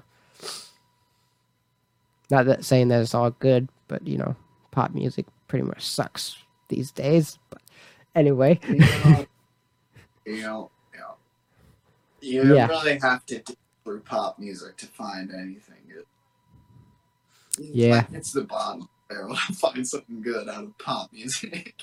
yeah, They're rare.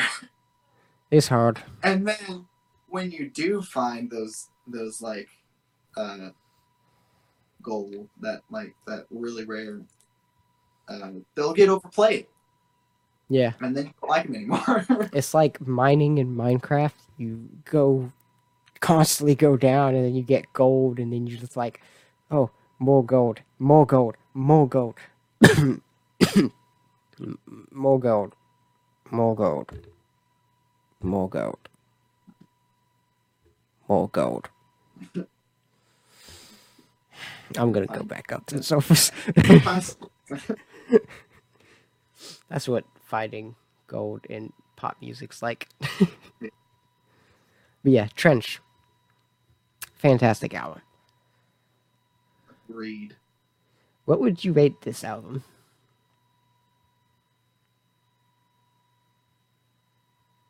Probably an eight out of ten. Probably leaning closer to a nine than a seven. I agree. I, I'm going with the same rating. 8 out of I- 10. Part of me wants to give it a nine, but if I don't know, there's another part of me that's like, ah, nine's a little too high. I Yeah. don't know.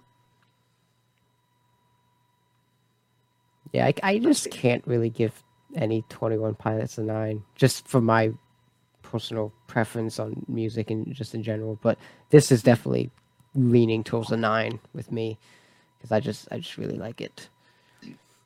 Uh, have you heard their song "Level of Concern"? I have not actually. I That came meant out to. during- during quarantine. It, I really like that song. It's it's a good song. It's it was it. I wouldn't say it would really fit with Trench, but it's definitely got more of the Trench vibe than the other ones. I I Yeah. really enjoy, I have really enjoyed all all a lot of the songs that have come out of the pandemic. Whether they're specifically talking about COVID 19 and the pandemic and quarantine or not, Yeah. I really enjoy them just because, like, the these types of like situations are like really good times to just be creative and come up with really good Yeah. stuff. I think a lot of people have come out with really creative stuff during this time, and it makes me really happy. Yeah. And I knew it was going to happen. As soon as Yeah. it all happened, it was like, okay, every musician is going to start writing music. Yep. And so, yeah, and like even though like I was really stressed out about a lot of different um things going on because I was in school at the time, yeah. I was it was it uh, I lost my job, so I was worried about money and all that type of stuff. There was one thing that I was looking forward to, and that was like all the art that was going to come out of it.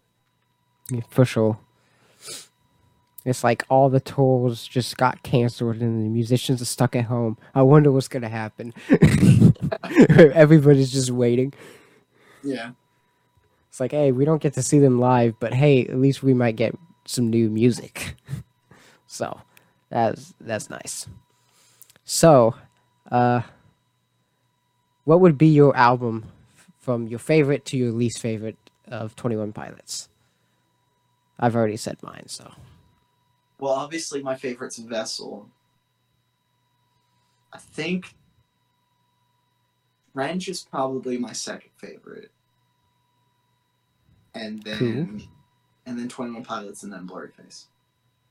Okay. And it's all it's all like very close. Yeah, There's no there's barely any gaps between between them at all. yeah, The big like gap probably between Vessel and Trench, and that's even that's not very much of the gap. Yeah.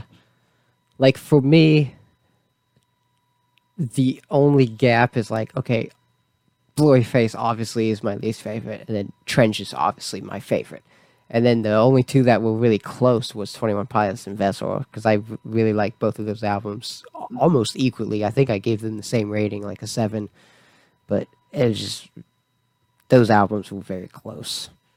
But I think I enjoyed the uh, use of piano on Twenty One Pilots so much that that's what gave it the edge because I just love the that instrument. You know. Yeah. Piano is piano and guitar are like my two favorite instruments.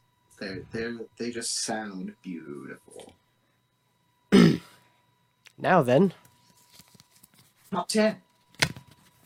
So, is there a specific way you do this on your show? Or... So, basically, what we do, um, if you have maybe one or two honorable mentions, we'll just go through those real quick. Not really talk about it. I've got a couple honorable mentions, um, and then uh, we'll we'll probably start with you since you're the guest. So you do your number ten, and then I'll do my number ten. Then your number nine, my number nine, and we'll basically go till we get to one. Okay. But uh, just real quick, I'll, I'll just say my two honorable mentions, just because they were they were my favorite songs off of Blurryface, uh, "Heavydirtysoul" and "Doubt." Um, all my honorable mentions. Um, So I have two honorable mentions, at least two. Uh, okay, let's make it four. Actually, first of all, I we didn't talk about them a whole lot because, um, uh, the first one is because we it's off of uh I don't know why I always have such a hard time remembering the first album. regional at best. Regional Best. I really don't know why that's Yeah. so hard to remember. I, I remember Every it time I because go talk about it, I forget. I blank Yeah. Uh, we didn't because we didn't talk about Regional at Best. I'm going to mention the song "Lovely." It's okay. I really really like that song. I don't think I heard Um, that one. I need to go back to listen to that. Yeah, I would definitely recommend listening to Regional at Best because it's it's if it were an actual album by them, which I mean it is, but if it were like you know still being Yeah. printed, everything, I would it would probably be on par with Vessel. Honestly, I really enjoy Regional at Best. But it's unfortunate that they like that they signed a record label and they were like, nah, you can't record this music anymore. Yeah, So dumb. that's dumb. um, anyway, my my next one is "Level of Concern," which we were talking about. I really really enjoy that song. Um, and then "Trap Door" off of Twenty One Pilots. It's a really really solid. That's one we didn't touch on. That was that was a good one. I really like that one. Yeah, it's a really good song. I'd go ahead and And say that's my third honorable mention, just for the heck of it, because that's really good. "March to the Sea" off of Twenty One Pilots is a really good song that I really love. I can't believe I forgot about that song. That is, that's like the last song on the album, isn't it? Uh, no, the last song on that album is "Isle of Flightless Birds," I think. Okay, because that one's really good. Both of those are really good, but March to the Sea, Yes. fantastic. So yeah, so now the start of the top ten. Well, you you got to do your honorable mentions. I just did You did. the the Heavydirtysoul and Oh, yeah, you did. and then I just yeah yeah, and then I just added um trapdoor, and I'll just go ahead and add March to the Sea because trapdoor and March to the Sea are both really good songs that I kind of forgot about, didn't mention, so I just did talk about them. But yeah, so starting with number ten, you do yours, and then I'll do mine, and then we'll go from there. And is the judge off of Blurryface. Hmm. I I think that it is one of my favorite songs off that album. Um, I just don't have a whole lot of. I think I only have two. Yeah, I only have two songs off of Blurryface on my top ten, and that's one of them. Cool. It's I I just really enjoy that song. Yeah. I can't say I remember much of that song, but I can't say I remember like hating it or extremely disliking it or anything. Yeah, I think it was one with uh, ukulele. yeah, Well, that's probably why I forgot about not- it. It's, it's not as noticeable as House of Gold, so maybe. Okay. So yeah. Yeah. So, uh my number 10 um jumpsuit. Starting off with the opening of Trench. I I really love that bass line. It's it's Yeah. great. Uh, I really like the um the play off the wall jumpsuit, how he does it in the song. Now, that's one thing I definitely enjoy about Twenty One Pilots is the way that he puts the title of the song into the lyrics. Of course, that could be arguably be a good thing about most bands in general, just music, you know, if it's done right. I've Yeah. heard it been done Sometimes, sometimes it feels forced. Yeah, Sometimes it does feel forced. They're like, they came up with the name of the song first, and then they forced it into the song. yeah, and sometimes the name of the song isn't in, in the lyrics at all. Yeah. Well, sometimes I I don't mind it. I feel like sometimes Yeah, like Ode to Sleep, even though that was like a fan or like someone who heard them perform it came up with it. I feel like sometimes it can have like a deeper meaning. Like you really have to listen to the song to figure out why it's called that. But sometimes it's it's not that way. And just yeah, and then some songs don't have lyrics at all, but have titles called instrumentals. but anyway, yeah, jumpsuit number ten. Good song. Yeah. And then number nine for me is uh, also off of Blurryface, and that's Stressed Out. So so both your Blurryface ones are right at number nine and ten. Interesting. Yeah. I, I honestly would say wh- when you were talking about the insecurity part about Blurryface, that kind of gave me a more impression, good impression on stressed out, because I do kind of like the lyrics based off of that. You know, it's kind of like stressed out because of insecurities and all that, you know. So Yeah. definitely not a bad song, I don't think. I, I relate to Stressed Out a lot more now that I'm an adult living on my own. Oh yeah, everybody relates to that song. It's the most relatable song in human history ever. Everyone gets stressed out, so therefore I- the most related. I got I I did relate to it to a certain extent when I first heard it, but I was still living with my parents at the time and didn't really have to worry about rent or anything. Yeah. You're Now still one of those carefree high schoolers. Yeah. So yeah. Uh, num- my number nine might shock you. I don't know how you're gonna feel about this because I feel like this so- song is much higher on your list. Addict with a pen.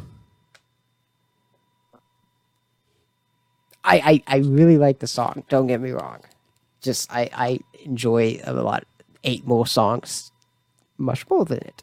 But I love the song. I, I definitely think it is one of the best off of the first album.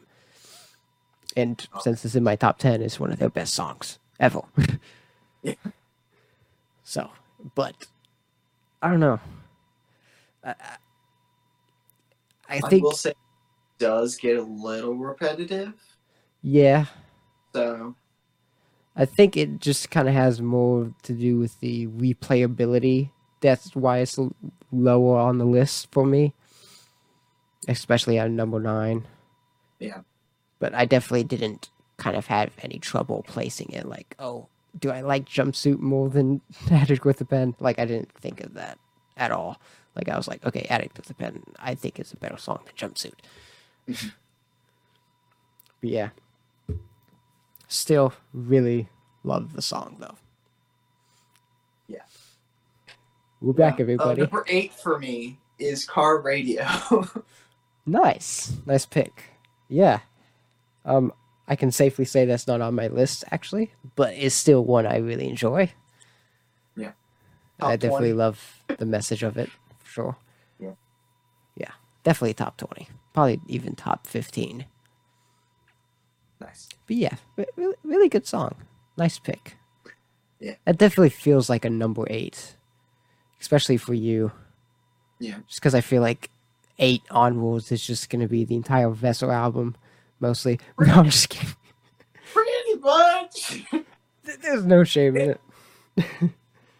yeah. When you're doing top 10 songs based off of full albums, I mean, you're always going to have like songs that are in there. Just, you're going to have like five songs off of the same album. yeah. Yeah. So my number eight, which I like literally before we started calling each other on Discord here, I changed my number eight and seven Oh, because I was just so iffy about it. This is where I had the most trouble. Like the rest of the list was just easy, but seven and eight. So my number eight is Bandito off of Trench. Really good song, yeah. but I was having so much trouble. So, Yeah. Now I'm interested to hear what your number seven is. mm, Uh, my number seven is "Holding On to You" from Trent uh, Vessel. wow. Looks like we have the same number seven. Oh, more interesting. Yeah. interesting. That yeah, my number seven is hold on to you because I was th- oh holding on to you. I was thinking about it. I'm just like, I I really like Bandito. Obviously, Mhm. like it's a really good song. And then I'm just like, but I kind of find myself just replaying holding on to you. I, I like the hype of it more. And Bandito's Yeah. more of like a slow, soft paced kind of song. So I was like, I, just because of the hype of it and just how he sings it, you know, he sings it like it's very hyped, you know. He sings it in Have a very loud. the uh, music video to "Holding On to You"? I don't think I've watched any of the music videos except for like Stressed Out or something. Stressed Out's weird. Yeah, Stressed Out's weird. Um, the "Holding On to You" music video is really good. I would highly recommend you watch that one. Um, I, I will. yeah. But yeah, I- it's a I feel Really good I think song. "Holding On to You" is my favorite of their music videos. I can't really remember all of there because most of their other ones are them, except for the ones from Trench. They were they they felt like they had like a kind of a story to them, which was pretty cool. But um, I don't know. And then there are other ones off of Blurryface are just kind of them singing in a room.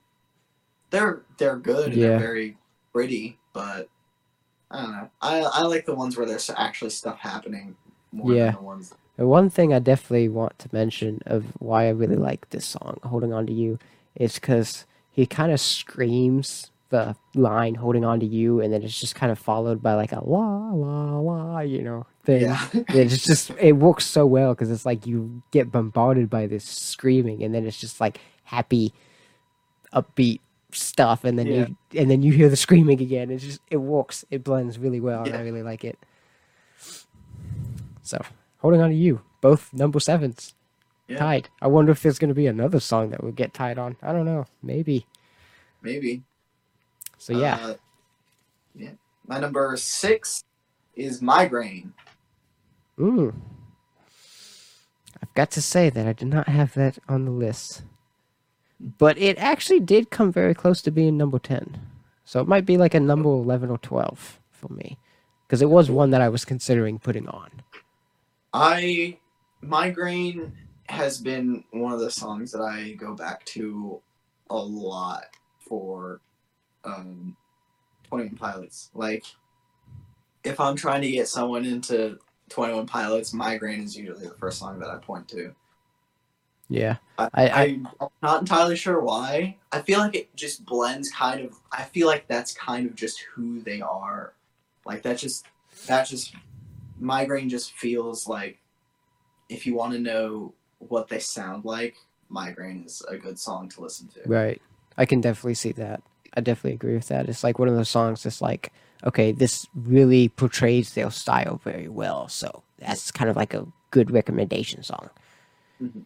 But yeah, I honestly kind of thought that they would be higher on your list because I know you really like it. So that kind of surprised me actually. Yeah. So uh, my number six is the opening off of the self debut, implicit demand for proof. That is a really good song. I love this song. Yeah. The the intro to the song is awesome. Really draws I- you in. when- When I was setting up, because I have just a playlist of Twenty One Pilots song on my Spotify. Um, so like I was, and I thought I had put them in order as they released, but I put them in backwards. So like I couldn't listen to them. I couldn't listen to their albums uh, from chronological order of release because of the way I had set it up. So like I was having like fidgeting with just stuff and I had like clicked on the first song and then cued the other albums. So I played the first song off of 21 Pilots and then it just started playing the other albums and I was like, "Oh wait, no. That's not what I meant to do." so then I had to like fix it. So I actually listened to that song like 3 two or 3 times yeah, and I I didn't get bothered by it. Like I was like, Yeah. It's it's I really good. This, this song, so it's fine. I don't care. Yeah. It's just so weird, like hearing that song and then like stressed out right after it. You're just like, wait, wait a minute, what? That's not the song that comes after that. yeah. So um, yeah, that's my number six. Very solid song.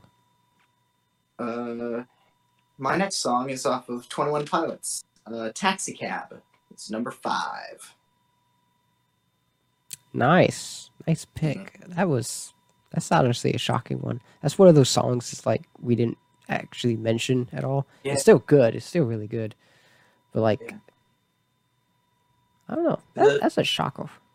The the end to that song, just kind of like the the rap part.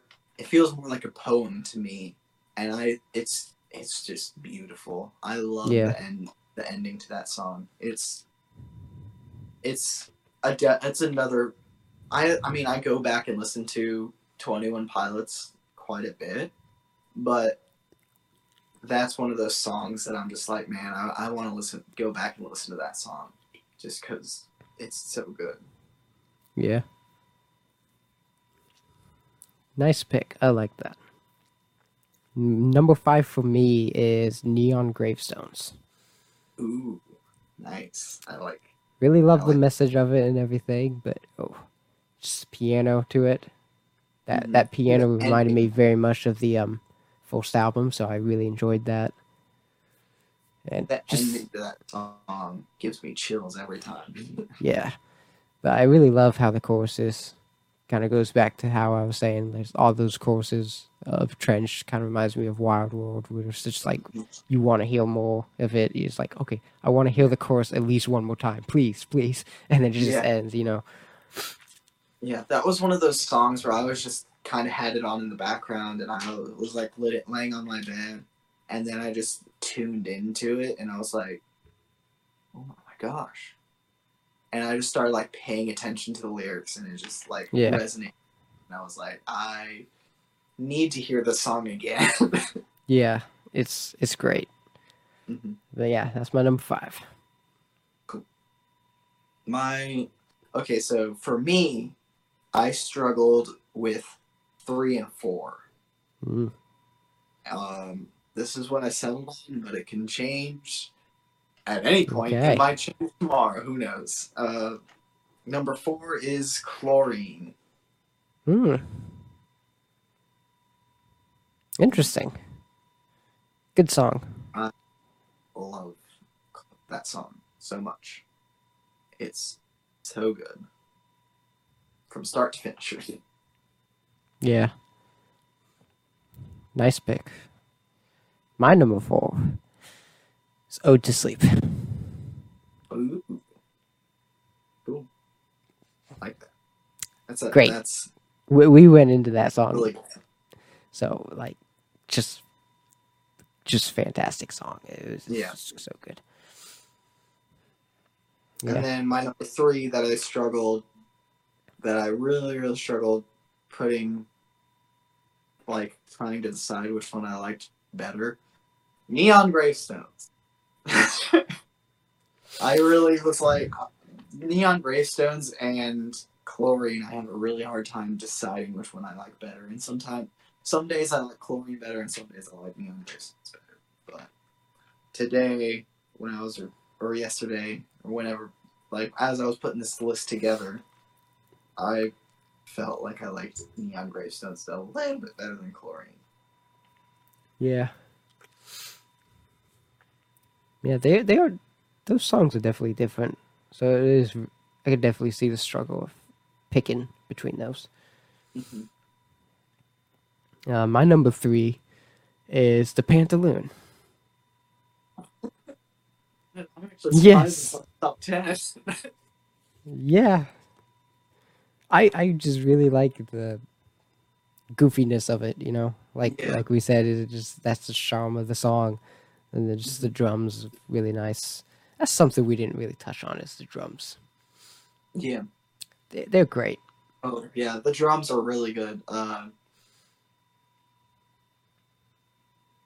I forget the name of the, the drummer. Josh Oh boy. Dome. Josh. It's Josh. I know that. I can't remember his last name. Okay. Um, he's He's good. He's a really good drummer. I've seen some videos of him just playing. He's really good. Yeah, this was definitely a song that was like really kind of made me listen to the drums. Mhm. So it, it was great hearing it, and I just Yeah. really like the song. Really good. The Pantaloon number three. And I will have to say, my one and two are also kind of flip flop because at one point my number one was my number one, and at one point my number two is my number one. So let's um, do something. Not with number two, but uh, let's try to guess each other's number ones. Okay. So, just to have some fun. So, what's your number two? My number two is Addict with a Pen. I knew that was gonna be like up there. That was actually gonna be my first pick for number one. So now I'm Oh, kind I- of like second guessing myself. Well, I'm like, hmm. I mean, you kind of you kind of got it technically because Yeah. at point it was my number one, and sometimes sometimes it is still. I'll prefer it over my number one, yeah, but it, it just I had a really hard time coming up with this top ten list because I there are so many Twenty One Pilot songs that I love so much that I'm just it was really hard putting it together, especially when it got came down to the last four. yeah. Uh, my number two is definitely a song that reminded me of kind of like the style of Bastille, and uh, num- number two for me is My Blood. Mhm. I really enjoyed it. The chorus of this is definitely one of those songs that just gets stuck in my head all the time. yeah. It to the point that it's like I- I'm hearing it constantly in the back of my head at work, and then when I go home, I just like I gotta listen to it just one time at least. Yeah. So yeah, it's great. It's a great song. Um, So I can pick. you read me your ten through two again, so that way I can kind of have an idea, okay, and also so that way I can remember what I already said. okay, yeah, but first you need to read me your ten through two because you're saying your number one first, and I want to try to guess it. oh, yeah, that's fair. yeah, because you know, Um, the order we were doing. So, ten, the judge. Nine, stressed out. Eight, car radio. Seven, holding on, holding on to you. Six, migraine. Five, taxi cab. Four, chlorine. Three, neon gravestones. Two, addict with pen. Uh, almost Okay. read number one without just think without thinking. So my okay, obviously we get one guess. So my guess for your number one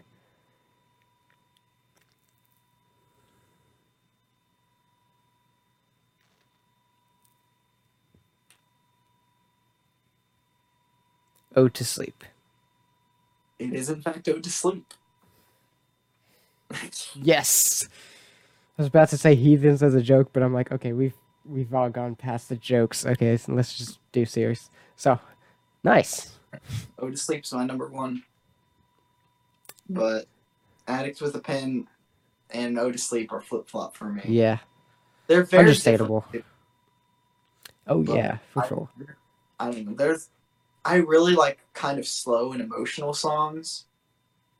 Like, even when I was like younger, like I liked slower and emotional songs, and uh, my brother and sister used to kind of like poke fun at me because they're like, "Why do you like the sad songs?" I was like, "I don't know. They're just nice. They make you cry. They I make like- you feel something." I like to cry because I'm emo. no. Um, So yeah, so that yeah, oh to sleep. sleep is I was thinking, I was like, it's got to be off vessel, and he already Yeah. had like migraine and you know car radio, so I'm like, mm, it's got to be able to sleep. I think. Yeah. All right, so I'm gonna read off my ten to ten through two, and you will get a guess at my number one. Number 10, jumpsuit. 9, addict with a pen. 8, bandito. 7, holding on to you. 6, implicit demand for proof. 5, neon gravestones. 4, ode to sleep. 3, the pantaloon. And 2, my blood. What is your guess?